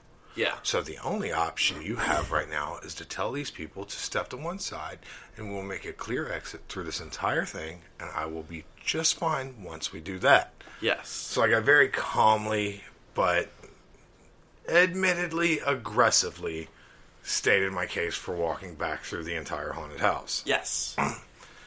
So they probably thought I was much more together than I was. Uh huh. because I remember getting into the car and then being like, Sam, can you call Jen to come get us? And his sister drove up there, parked her car, drove us home, and then the next day I had to take her back up to get her car.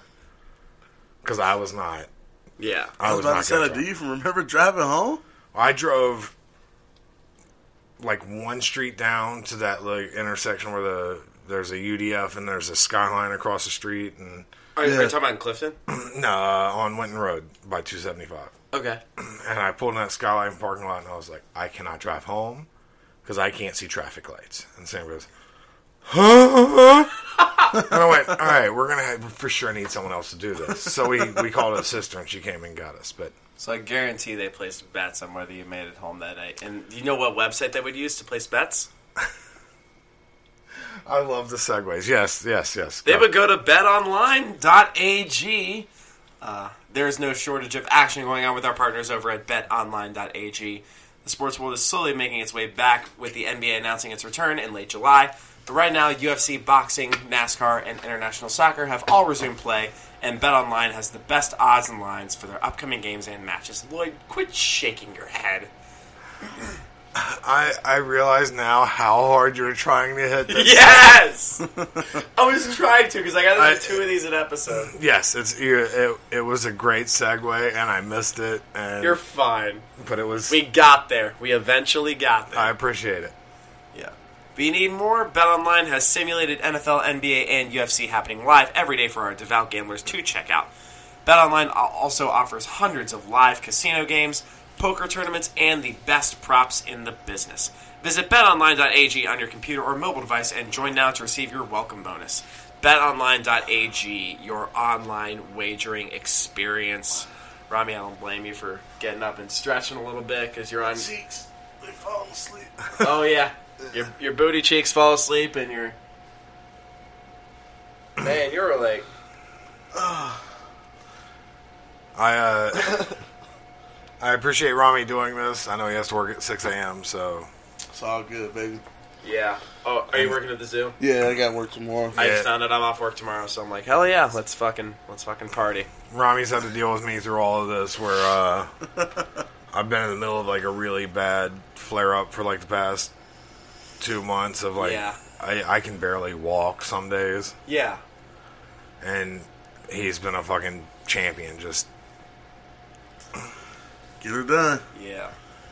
So we can segue from. I don't think there's been a lot of Bengals news over the last last month or You two. how it go, man. It's just like no, but there's been uh, there, there's there's been some NFL news. Yeah, there's been So- some fun stuff. Yeah, so let's segue into that. What the fuck happened last week? break. Um, the big thing that happened uh, was it yesterday, like two days ago from when we uh, recorded this episode. Um, Patrick Mahomes got fucking paid. Holy fuck! It was like a ten-year uh, Half a million dollar. max half a billion or half a billion. Sorry. uh, 10 years maximum $503 million contract. That's unbelievable. But it's also believable considering he's coming off of a Super Bowl. He's clearly the best quarterback in the NFL. No question. Do you know who's smiling ear to ear right now? Fucking Dak Prescott. I would I be. don't. Honestly. I think the Cowboys are like kind of panicking right now because I, Dak's not going to get Mahomes money. Oh no, no, no, but that definitely just pushed up what he, whatever he was. Gonna Oh get. yeah, he's going I'm- to 35 think so. 40 mil a year. I don't think so. He just turned down two contracts that I feel like was worth what he's worth right now. right. But he's got tagged this year. If he doesn't sign a deal, he's getting thirty-four. He's getting six times what Mahomes will make this year. Well, Mahomes If was he- only making he- like two million this year, but that's also with his contract. Well, he's he's, making making five- endorsements. Five point one. Okay, how, how many years does Prescott have left on his current contract? I think he's still on his rookie deal. okay. No, yeah, he's last year he bet on himself and played for two million. And if he for the if year. he doesn't sign, he'll get the thirty four point six, which is five times what Mahomes will make this year. And then what? Shop around for a new team? No, because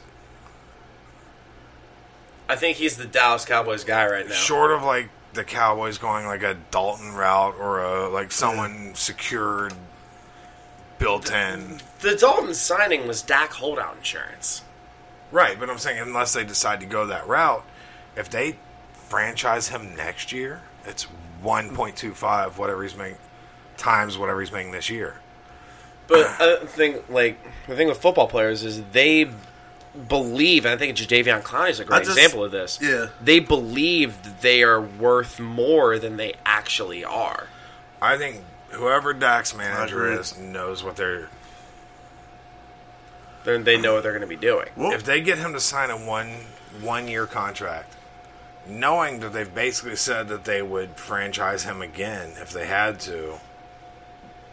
Who else would they franchise? Do you think they knew something about this deal that just happened for Mahomes? No, I don't think they knew. Jerry Jones doesn't. He's not afraid of fucking spending money. Jerry, Jerry Oh Jones no, is- he fr- he fr- Yeah. he set the market for running backs when he signed Zeke to that extension. right. That's what I'm saying. Uh, Jerry Jones doesn't give a shit about spending money on it. It's it's.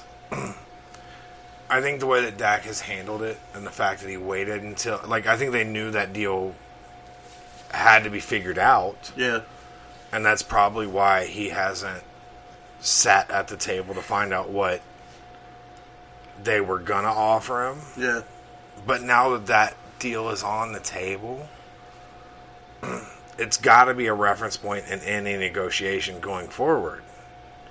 It's going to be for like quarterbacks So let's just for say a while. right, but let's just say Dak signs a three-year, which is what Dallas is pretty.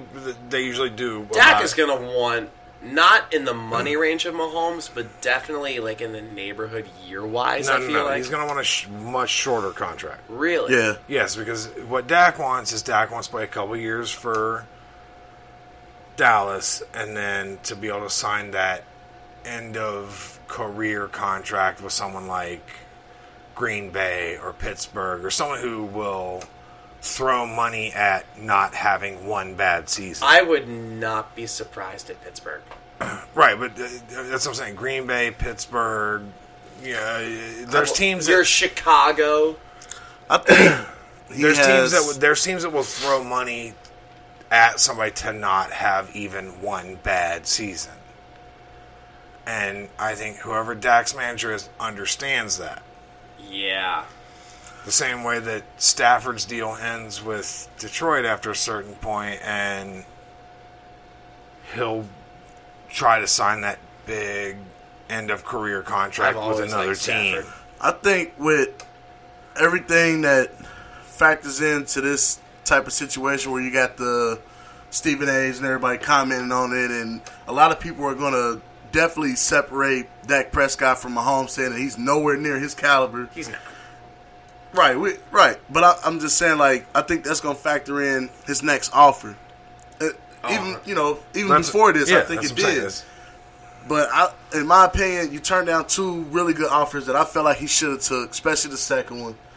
And at the most, it may be like two hundred for him See, but I'm going to on the disagree next that offer. I think it was brilliant of his representation, whoever's managing him, to not sign anything before that deal came through because everyone knew that deal was going to be something different. The Mahomes thing? Yes. Yeah. Oh, yeah. Everyone knew that had to be like everyone knew that was in talks. Everyone, and what was he going to sign?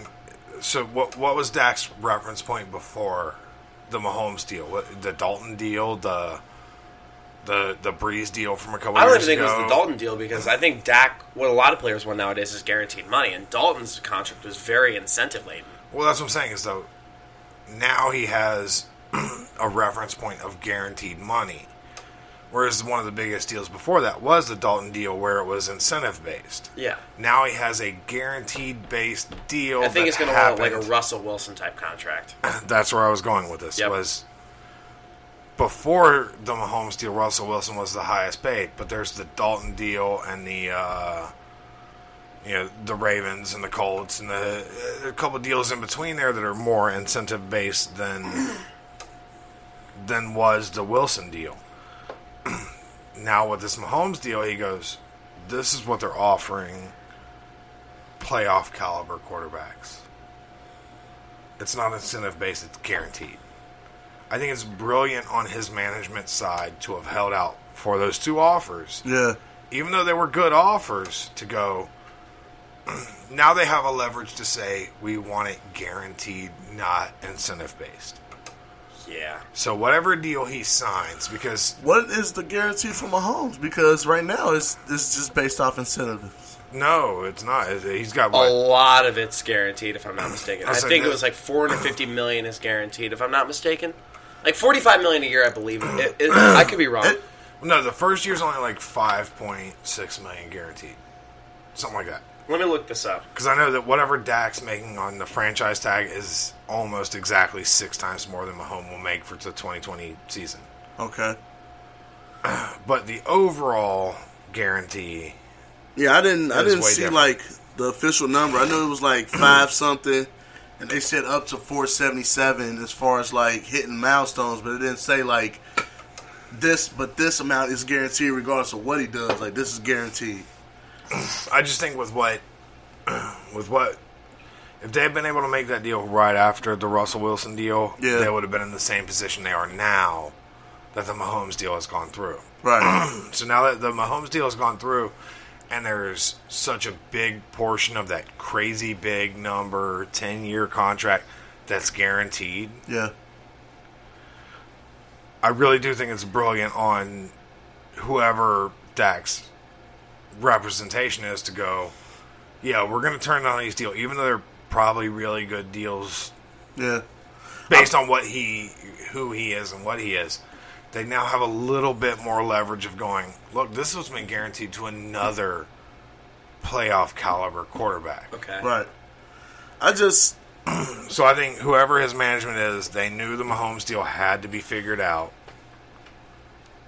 And it had to be figured out before training camp. Before like you can't have Mahomes hold Especially out. with the, the I don't, pandemic. I don't disagree with that. I just, I guess, I'm curious of what that relationship is like with them right now. With, like I said, after him turning down two deals, I don't think it was his like? decision to turn those deals. Is my point. I think his management went not until the Mahomes thing is figured out. Do we even? Could his management have soured things for him though? no, because he's he only there's only an upside now that the Mahomes deal's in place. It's only an upside for Prescott to go. This much is guaranteed, not incentive based. Yeah.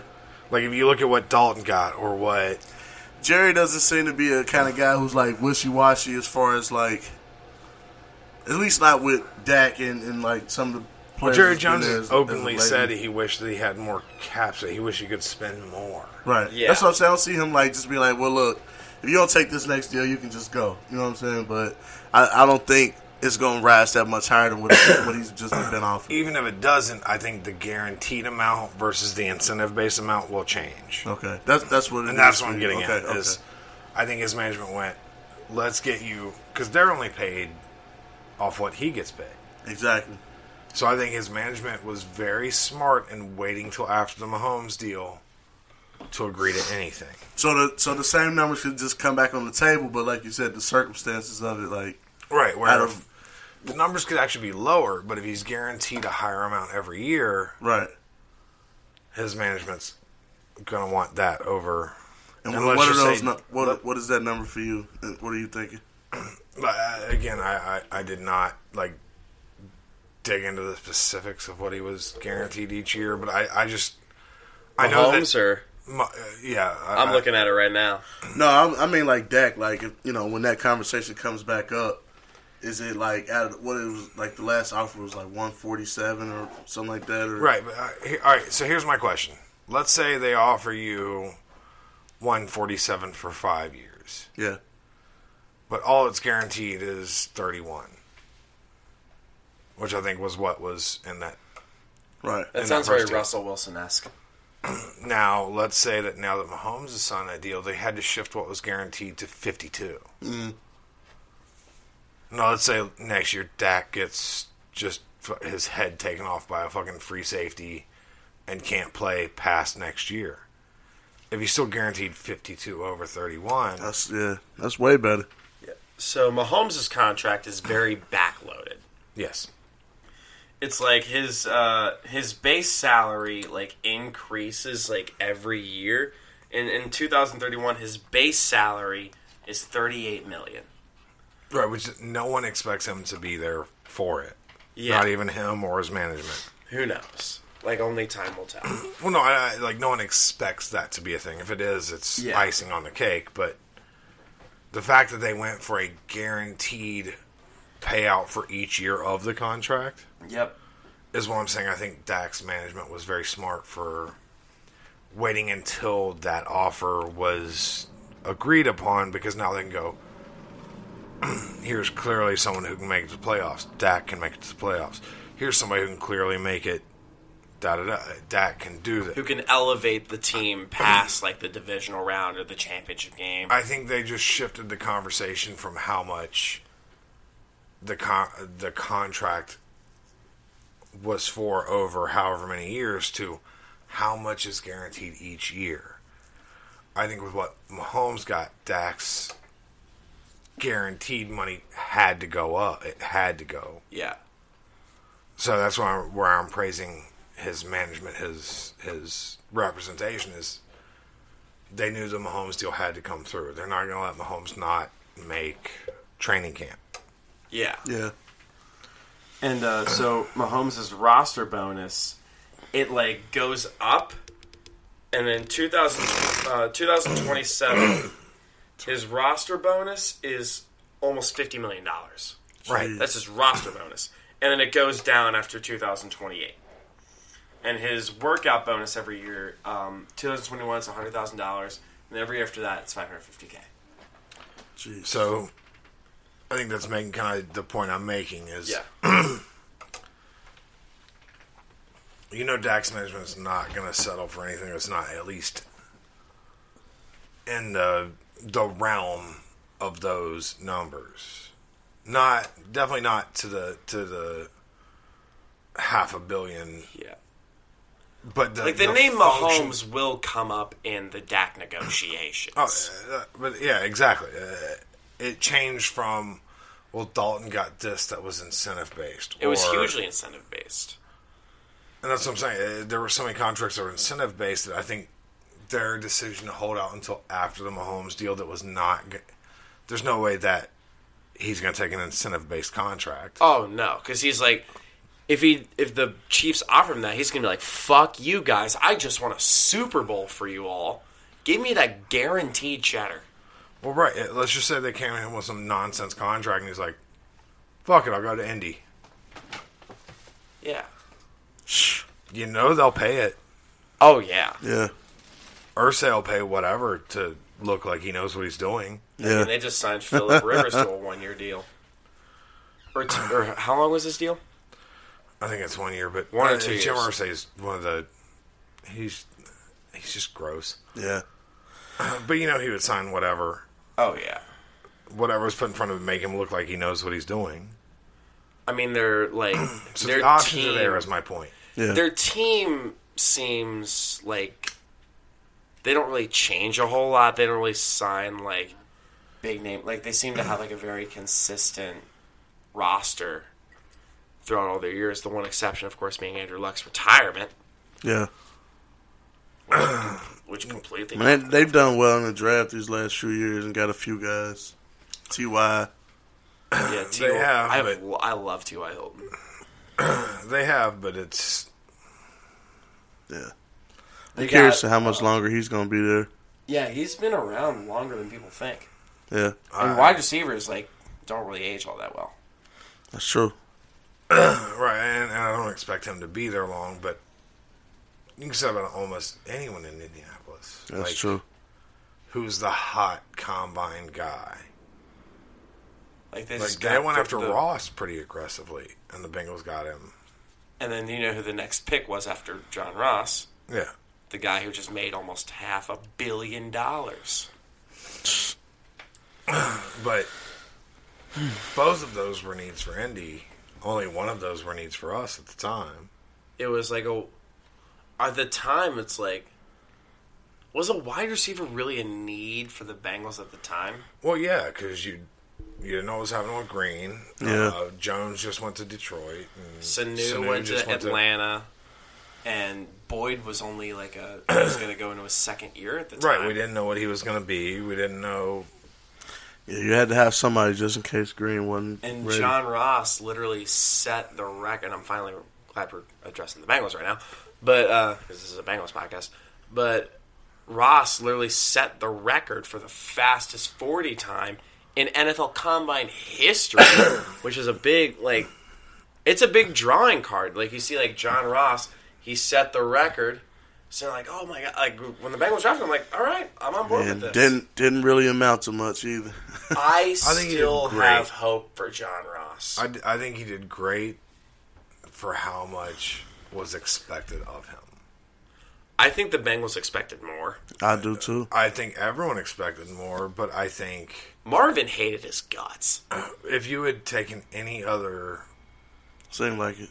Yeah. almost any other player who didn't set a record or didn't what and applied the same Pressure. Scope that people were looking at him through, pressure Yeah. they're putting on him, Yeah. no one would have pushed as hard as they did, other than the fact that he was that fast. Yeah, that's it, like because Think about who else has been a running back slash wide receiver slash free safety slash strong safety slash cornerback slash middle linebacker for some fucking reason for one game slash kick returner slash. I mean the only Yeah, guy he- he who- did everything. whole Yeah. fucking career, his whole college career was just scattershot. It was a shotgun blast through. And It's they're like, all right, this oh, play your hot dog vendor. Right. Uh, hey, fry us a chicken sandwich, motherfucker. you You know, they- you're from Auburn. You got you know barbecue. Cook us a. You're you're in for you're in charge of Fourth of July. All right, don't He's Shane like, don't Shane Gillis yourself there. You're good. It might have been the bubbles, but that's I'm fine. I'm from Alabama, so Okay, fair enough. and I'm also barely white at this point. Sorry, that was a reference to something we and Rhame You're talked fine. about a couple weeks ago. You're perfectly fine. Just ignore that. That was that was meant for it's Rhame. so funny. only. I, I told I was telling Thomas and them about that. I said Lloyd's so disgusted. He's like, man, I you know I don't even want to be like part of it anymore. I was like, I, I it's sad when you get to that point. There was a dude from my hometown, Crawford, Alabama, which that sounds very Alabama. Crawford, Alabama wasn't on Google Maps until 2015. Me and our friend, uh, our, our, our mutual friend Taylor, tried to look up my hometown on Google Maps in 2014. It wasn't there. The only thing that showed up when you typed in Crawford, Alabama, was East Alabama Motor Speedway. Was it like Oh, one of those God. like one way in, one way out towns? Uh, yeah, it's Like on- one road in and, and It- out. It's it's literally like one stop sign or, or one stoplight. stop signs. You're adorable. oh shit! Paved That sound like my roads, kind of neighborhood. like paved roads. All right, so I grew up a mile and a half from the largest trailer park in the United States. Okay. Oh God. The largest trailer park I heard you the first time. was a half a mile from my house. Oh God. That just sounds terrible. The only thing, uh, all right, it took us 35 minutes to get to a grocery store where I grew up. Damn God. And a half a mile and like two to get to a trailer park. That's uh, brutal. No, half a mile to get to a trailer park, and literally across the street, well, across the highway, throughway, whatever the fuck Alabama wants to call it, from East Alabama Motor Speedway, which is a clay track for monster trucks only. It's only a monster truck. They don't have real races. They just have giant trucks with giant tires that smash cars. That's it. That's all they have. They don't have real races. They don't have stock cars or They don't have Bubba Wallace. no. They, They, have no banned bubble. all his merchandise. Uh, all right, here's here's no joke. Here's a real thing. They spray painted like a college football stadium, like uh, I think of Oregon with the blue. Yeah, They did a rebel flag. like the- Boise State. What is that? Bo- Is it yeah, Boise, State? And, Yeah, Boise and Oregon have like both had like the yeah. So no joke, at East Alabama Motor Speedway, it used to be a rebel flag was the center part of the track. They painted a rebel flag into it, and then at one point they painted a Mississippi flag because there was a monster truck from Mississippi. And there's was- also an in the old Mississippi flag was an ex was a rebel flag. Is that place still like up and running? oh, I'm sure it is. Do you understand what monster trucks are to people down south?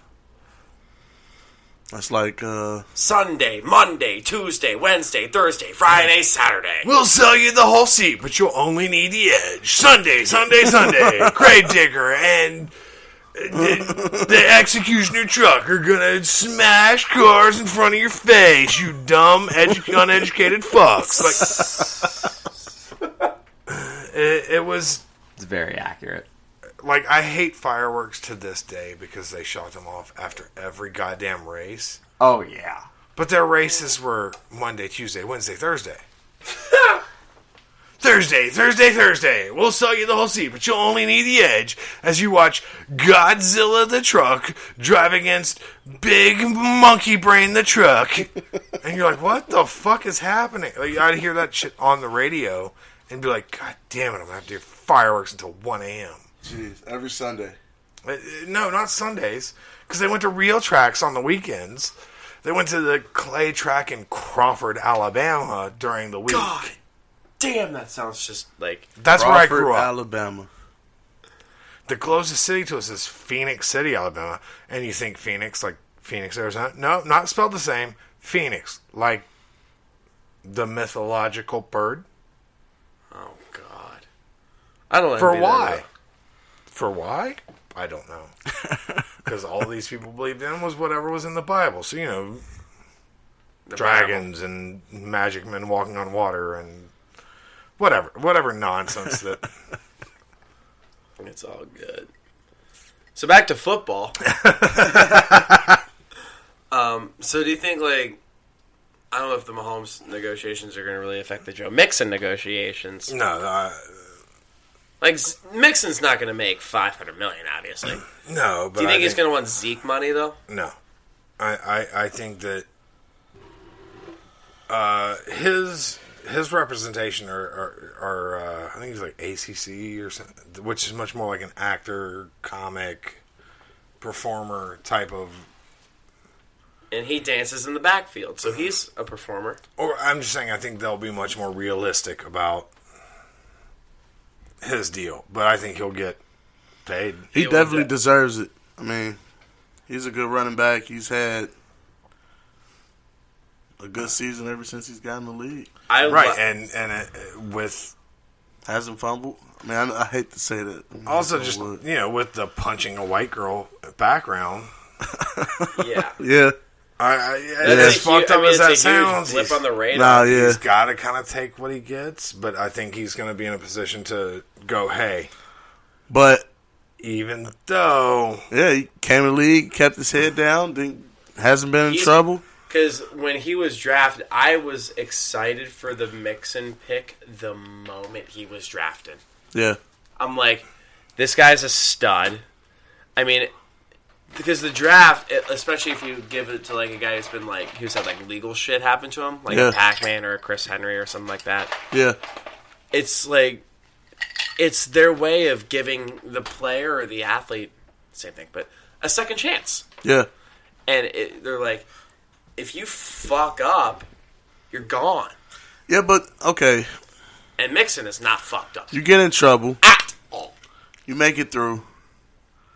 You keep your head down. You you don't get in trouble. Like how long? How long does that linger over your head before you just like, all right, Until you let's get in trouble again.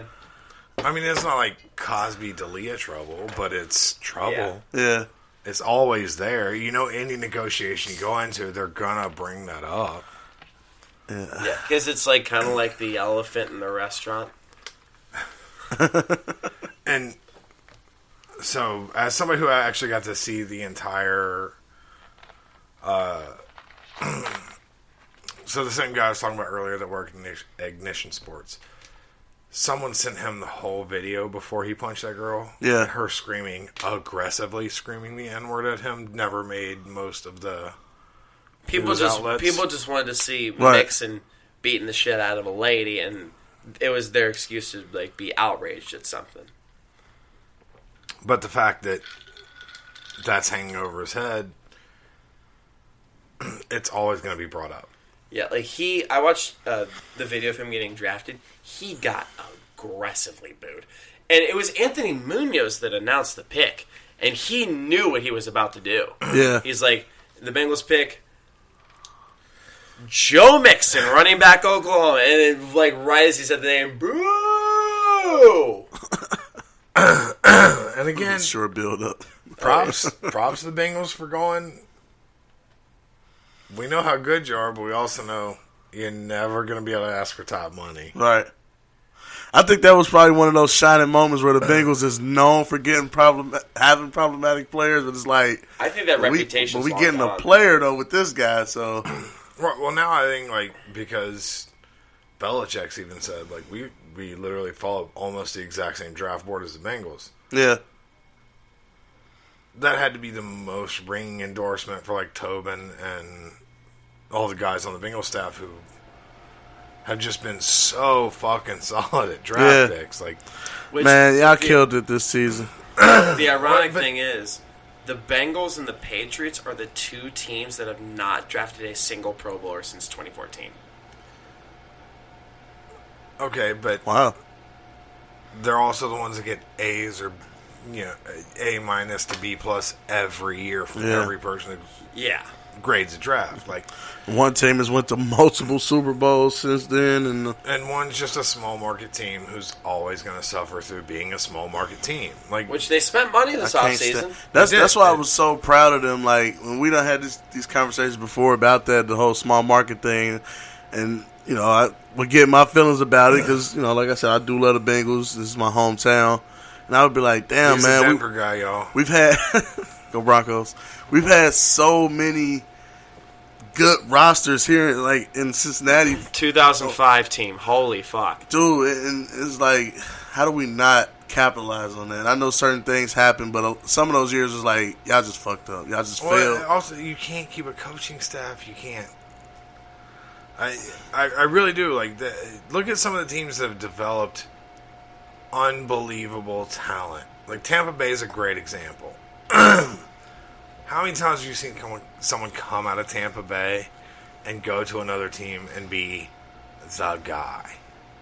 How many times have you seen a Marvin Jones or uh, Sanu or uh, come out of Cincy and be Yes, one of the guys? Rex Burkhead. Corey Dillon.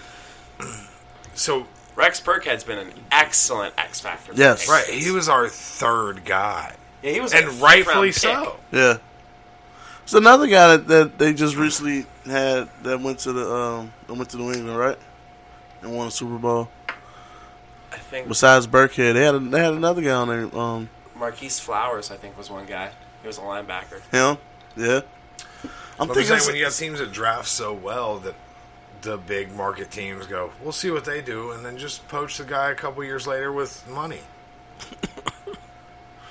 I can't. And the it. And I think the pa- the reason the Patriots ever really draft their Pro Bowlers is because every year they're drafting like 32 or like 31 or 29.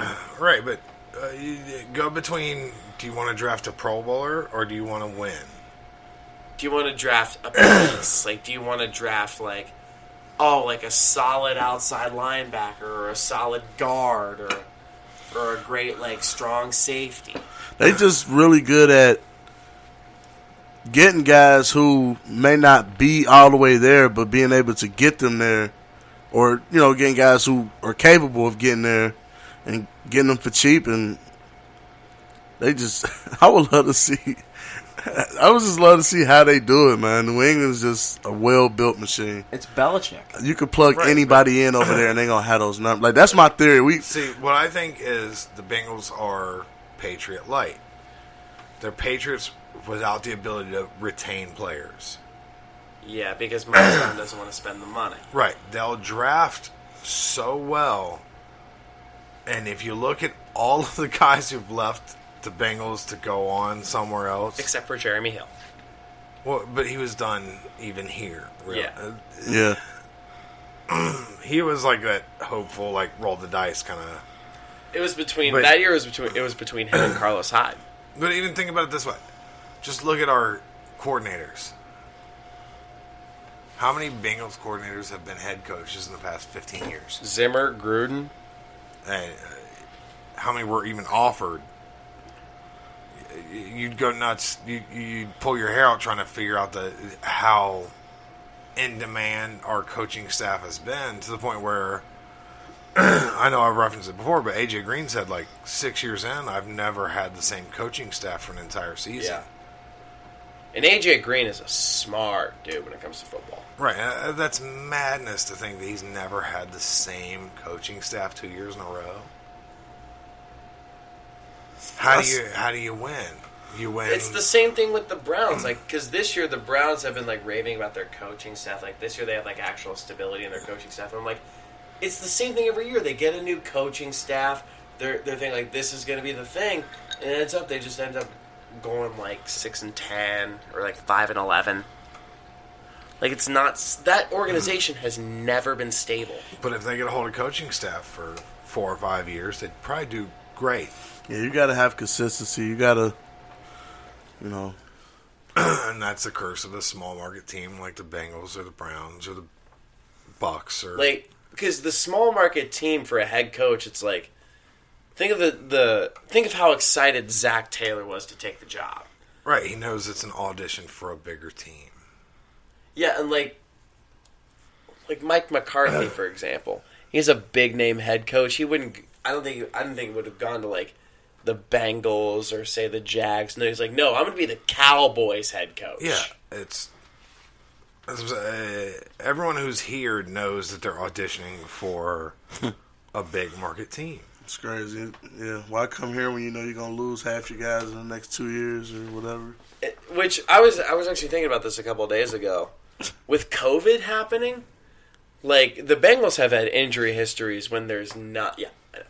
Uh, the Bengals have had an injury history when there's not a pandemic. Right. So with this with the pandemic, players could drop like at just like Any point in the season. flies.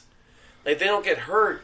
Like come Tuesday, next thing you know, Tyler Boyd has COVID. Like oh shit, what if Burrow gets COVID? It'd be just Yeah, it's a broken heart city. Yeah, it's just a, a it's a recipe for heartbreak. It's a, it's Yeah, this season's gonna be. But it's gonna be interesting to see like which players like not like because MLB players are opting out for the season. It'd be interesting to see like what NFL players like opt out of the season. And they'd be like, It's like, gonna change the whole strategy. It's like Yeah. it's it's much different from the NBA. With the NBA, you got some kind of wiggle room if your star guys don't want to come in and play or whatever. But with the NFL, like a certain one one person or three specific guys would be like, oh shit, we got to go back to the drawing board and Yeah. figure out how we gonna run this team now. Because right. I mean, just think with an NFL team, if you're if your left tackle can't play for a season, it might literally fuck up your whole season. Yeah. Yep, hundred percent. So it'll be very interesting. Yeah. It'd be very interesting to see how everything plays out. We're all we're all kind of tired. I know you got to work at like six a.m. Yeah. So we'll we'll wrap up. Uh, plugs, uh, um, bullshit, um, predictions and bullshit. Lloyd, what's your prediction for the twenty twenty season? I think uh, Ross is going to become the most prolific receiver in the NFL. Very bold. I think I think Ross will be a prolific guy. I think with Burrow, what I've said numerous times, what the advantage that Burrow has, has over Dalton is Burrow can hit a guy in stride. His deep ball is pretty.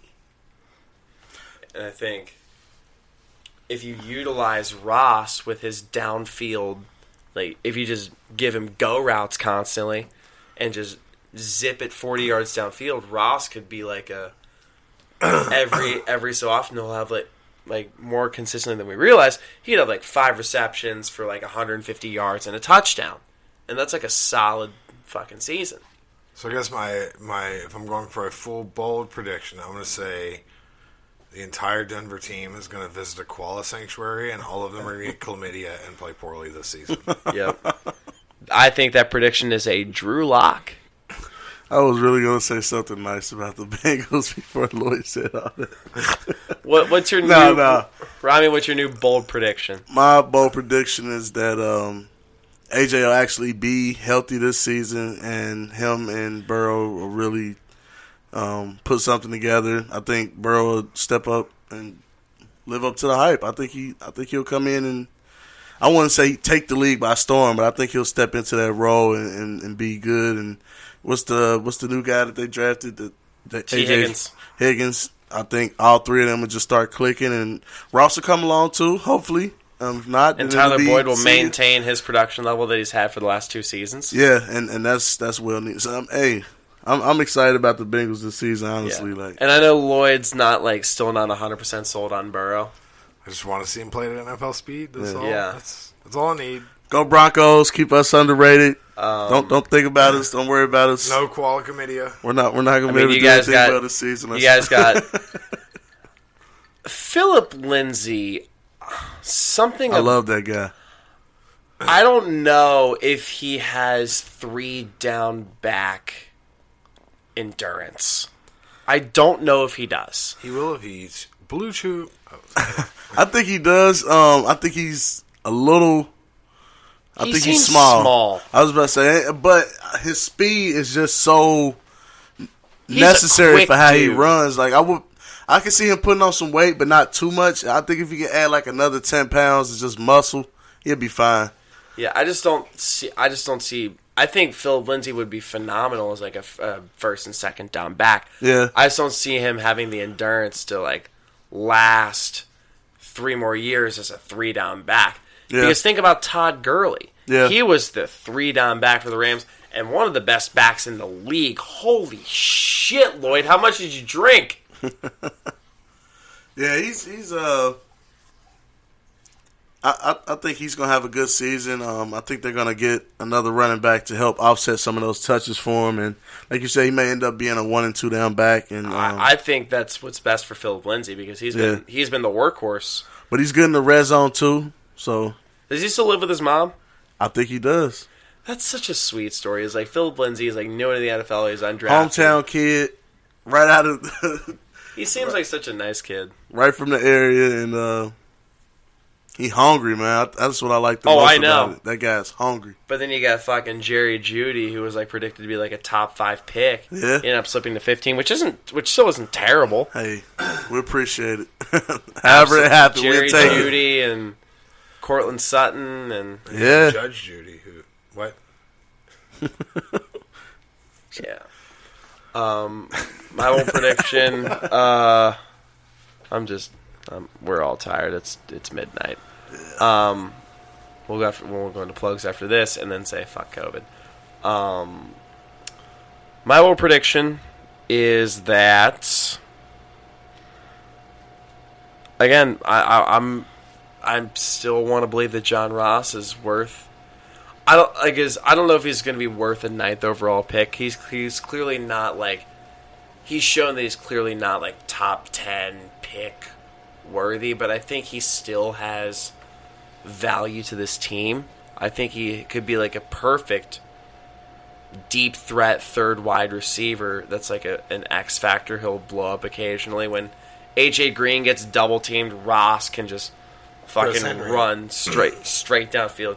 Henry in 2005 to me was the best third wide receiver in football. Well, yeah, that's, that's what I'm hoping Ross could turn into. Is Yeah, but without the the, the pickup truck. But yeah, stay out of the back of a truck, sir. yes, absolutely. Um, but yeah, He's also what four foot two, so he's not he's not gonna fall out. He's oh just yeah, gonna fall he's a into the tiny truck. boy. Um, last thing, um, after all that, plugs. Lloyd, do you have any plugs? Uh, yeah, uh, the Cincinnati Zoo is now open. You might have to go online and reserve a thing, but go. Like, keep those people. I might have to. And, uh, check out the Go Bananas uh, Instagram because they have a. They're still doing Wednesday night. I, I hosted one last last and uh, it was, Wednesday. It, it was great. Thank it was you. fantastic. So, yeah, it, even if you can't go there in person, check them out online. Check out the comics. It's something different than what the dumb shit you've been watching. If you're watching, you know, reruns of fucking Riverdale or whatever, just you know, instead of killing yourself, maybe check out the online, some of the online shows that are that are happening right now because they're really, some have been so good.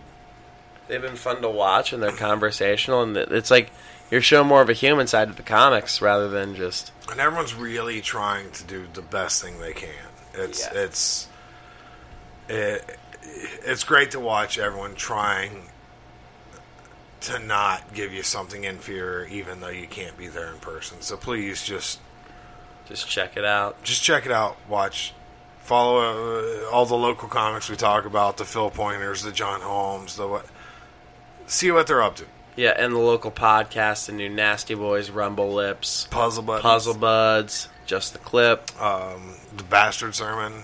I, I know that's not a normal one. We, but what Cody and his boys do on on, on the Bastard Okay. Sermon is it's it's fantastic. It's a great podcast. Fuck yeah. Uh, one I, I I've recently turned Rhame on to is uh, Dan Cummins, Time Suck, Hail Nimrod. Oh, Phil Pointer's a big fan Shout of out that. Time I- Suck. Yeah, Time Suck's so good. Hail Nimrod, Hail Lucifina, the whole whatever. Just Dan Cummins is a good fucking egg. yeah, keep Yeah, just that was- keep supporting. I like him the- too. Keep supporting guys Yeah. that, that that are really trying to do things. Uh, Middle of somewhere, Chad Daniels and Cy Amundson. If you can I tell me heard- something funnier that happens every goddamn Monday, I would love to know what it is. I, think that's the comic I was trying to talk about earlier, Chad Daniels. I, I, I think it might be He, and like that's why I really think it- cold, like yeah. I heard a rumor about that podcast is that um, Chad's gonna have a new co-host, Kevin Bozeman. Bozeman's Bozeman is one of those dudes who I try to turn people onto. I drove to Indy two weeks ago to see him. So He's so fucking funny. Fucking Him, funny. Every year that Brouhaha has been a thing, I always, I'll walk away from people. Rand lived with me at one point, and Rand had a set, and Bozeman was on at the tunnel, and I walked away from Rand's set to go see Bozeman's set at the tunnel stage. Yeah. I Bozeman might be one of the most underrated dudes in comedy. He's just beautifully, beautifully fucking funny. He's really funny, and I enjoy him a lot. But you know, right now, understand that during this thing where yeah, everybody's off work for whatever. Comics are doing their best to try and still produce content, be there, do something. Check it out. It, it can't hurt to just take a Wednesday night and watch the watch the, watch the Instagram of uh, of the. Like I said, the, the one you just hosted, it was fucking hilarious. It was great. Thank you. Not, not for you. The other people were great. Uh, right. Thank you.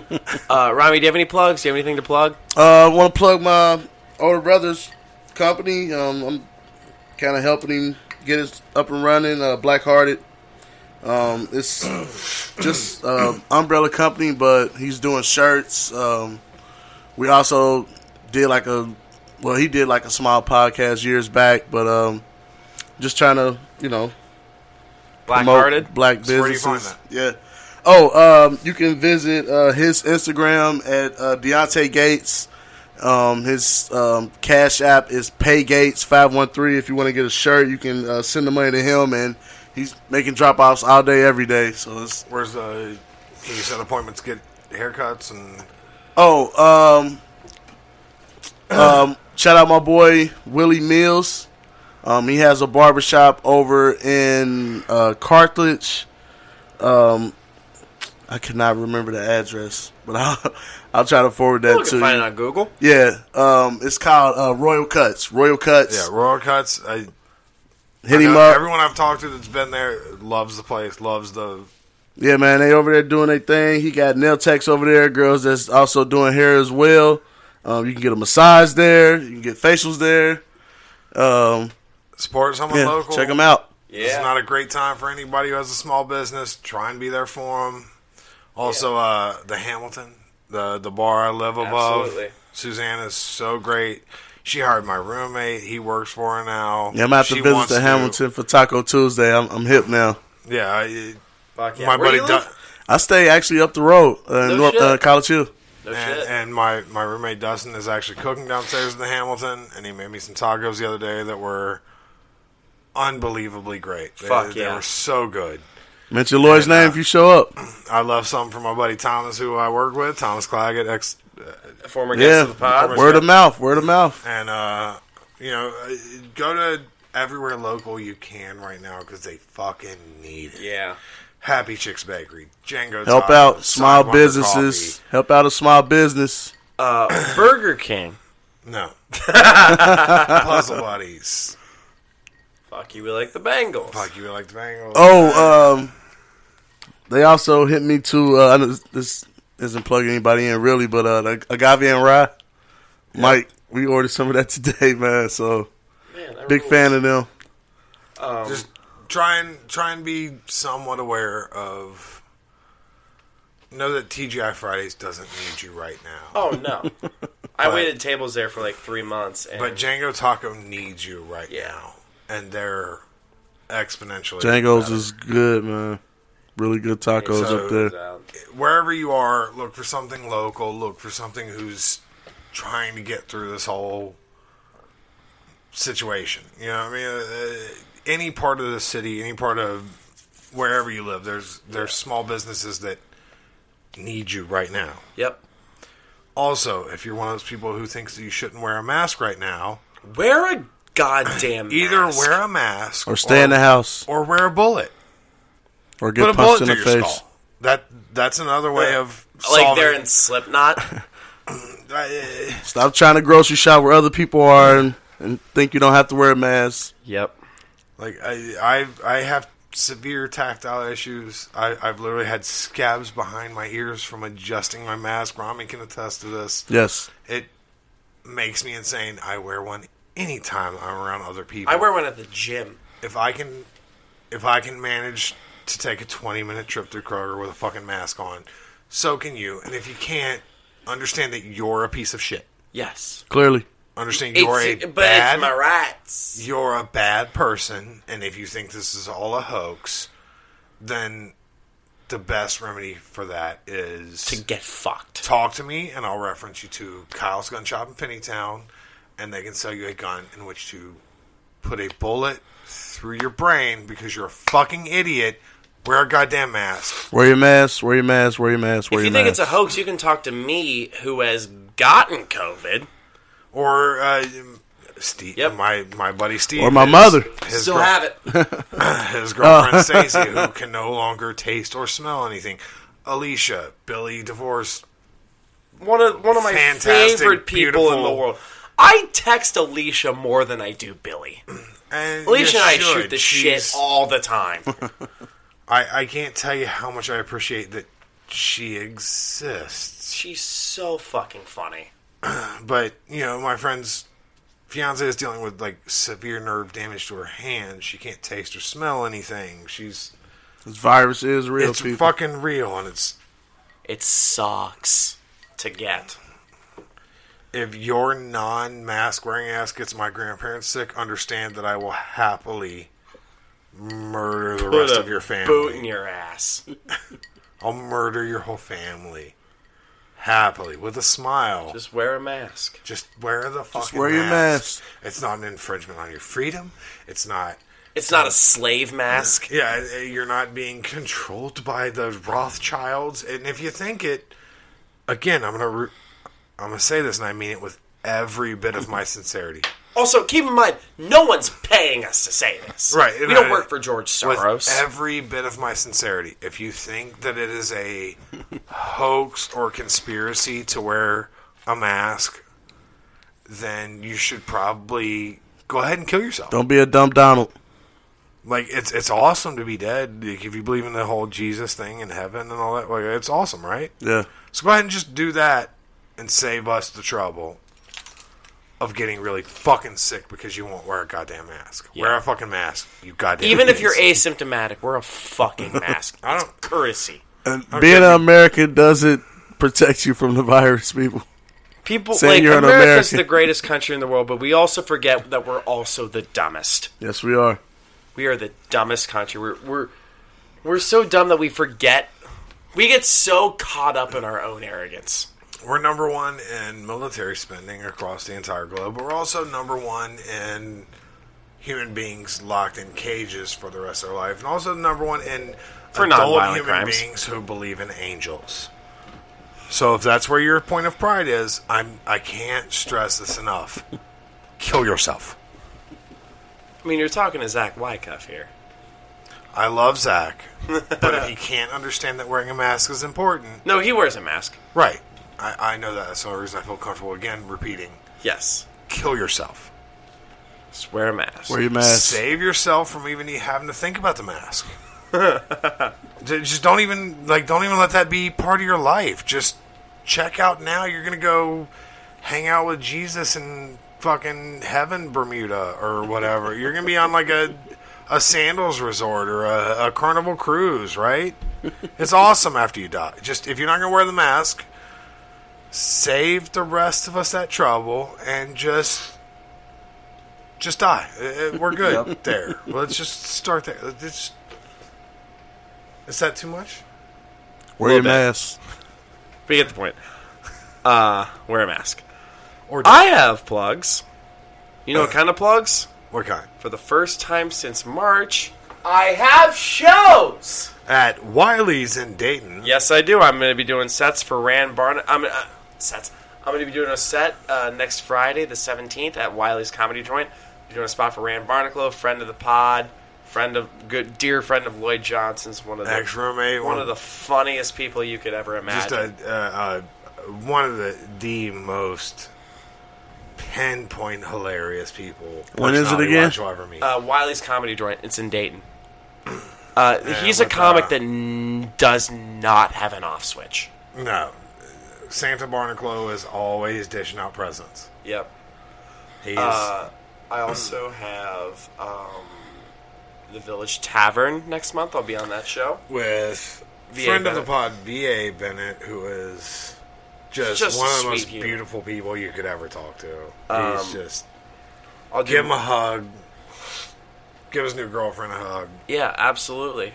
I got one more plug. Um, so next month, I invited my friend Danielle Ruffalo onto this podcast. She's a smart cookie. I met her at UD last year. She runs her own company called Handy Hats, where it's like it's you wear a hat and it's got a little pocket in it, so you can stick like your ID, some money. If, if you need just if you don't want to stick in your wallet, just like take off your hat, open up the Velcro. It's fucking you got everything you need right Do there. Do you think that people put marijuana in that? I will ask her that. Do you think that would happen? I will absolutely ask her that. Stash spot. But yeah, she's she's new to Cincinnati. She, I saw her at a Bengals game last year, and she's smart as fuck. And she runs a good. She does a good thing. It's it's fucking Alex, awesome. bro- we know you haven't got laid during the pandemic, but yeah, let's. That feels that feels very awkward. But um, yeah, have we met? It's, it's what I I, know. Do. I, I try to make everything as awkward as I can for you. And it's. I know I should apologize every once in a while, but Rhame works with me down on a daily basis. I'm aware I'm a dick. I know what I am. I know who I am. Yes. Like I said, Rhame's called me a dream crusher, and it did not hurt my feelings. Yep.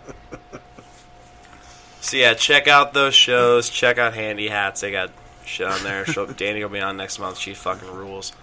Um, so are we gonna say fuck COVID? We like the Bengals. Absolutely. All right. Hey Lloyd, I think we only have one thing left to say. So what we do, what we do is we say fuck you COVID nineteen. We like the Bengals. Um, at the end. That's so better. Lloyd, I think we only have one thing.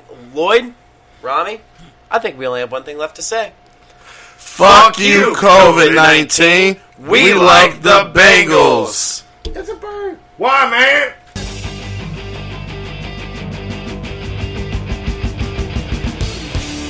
Fuck you. We like the Bengals.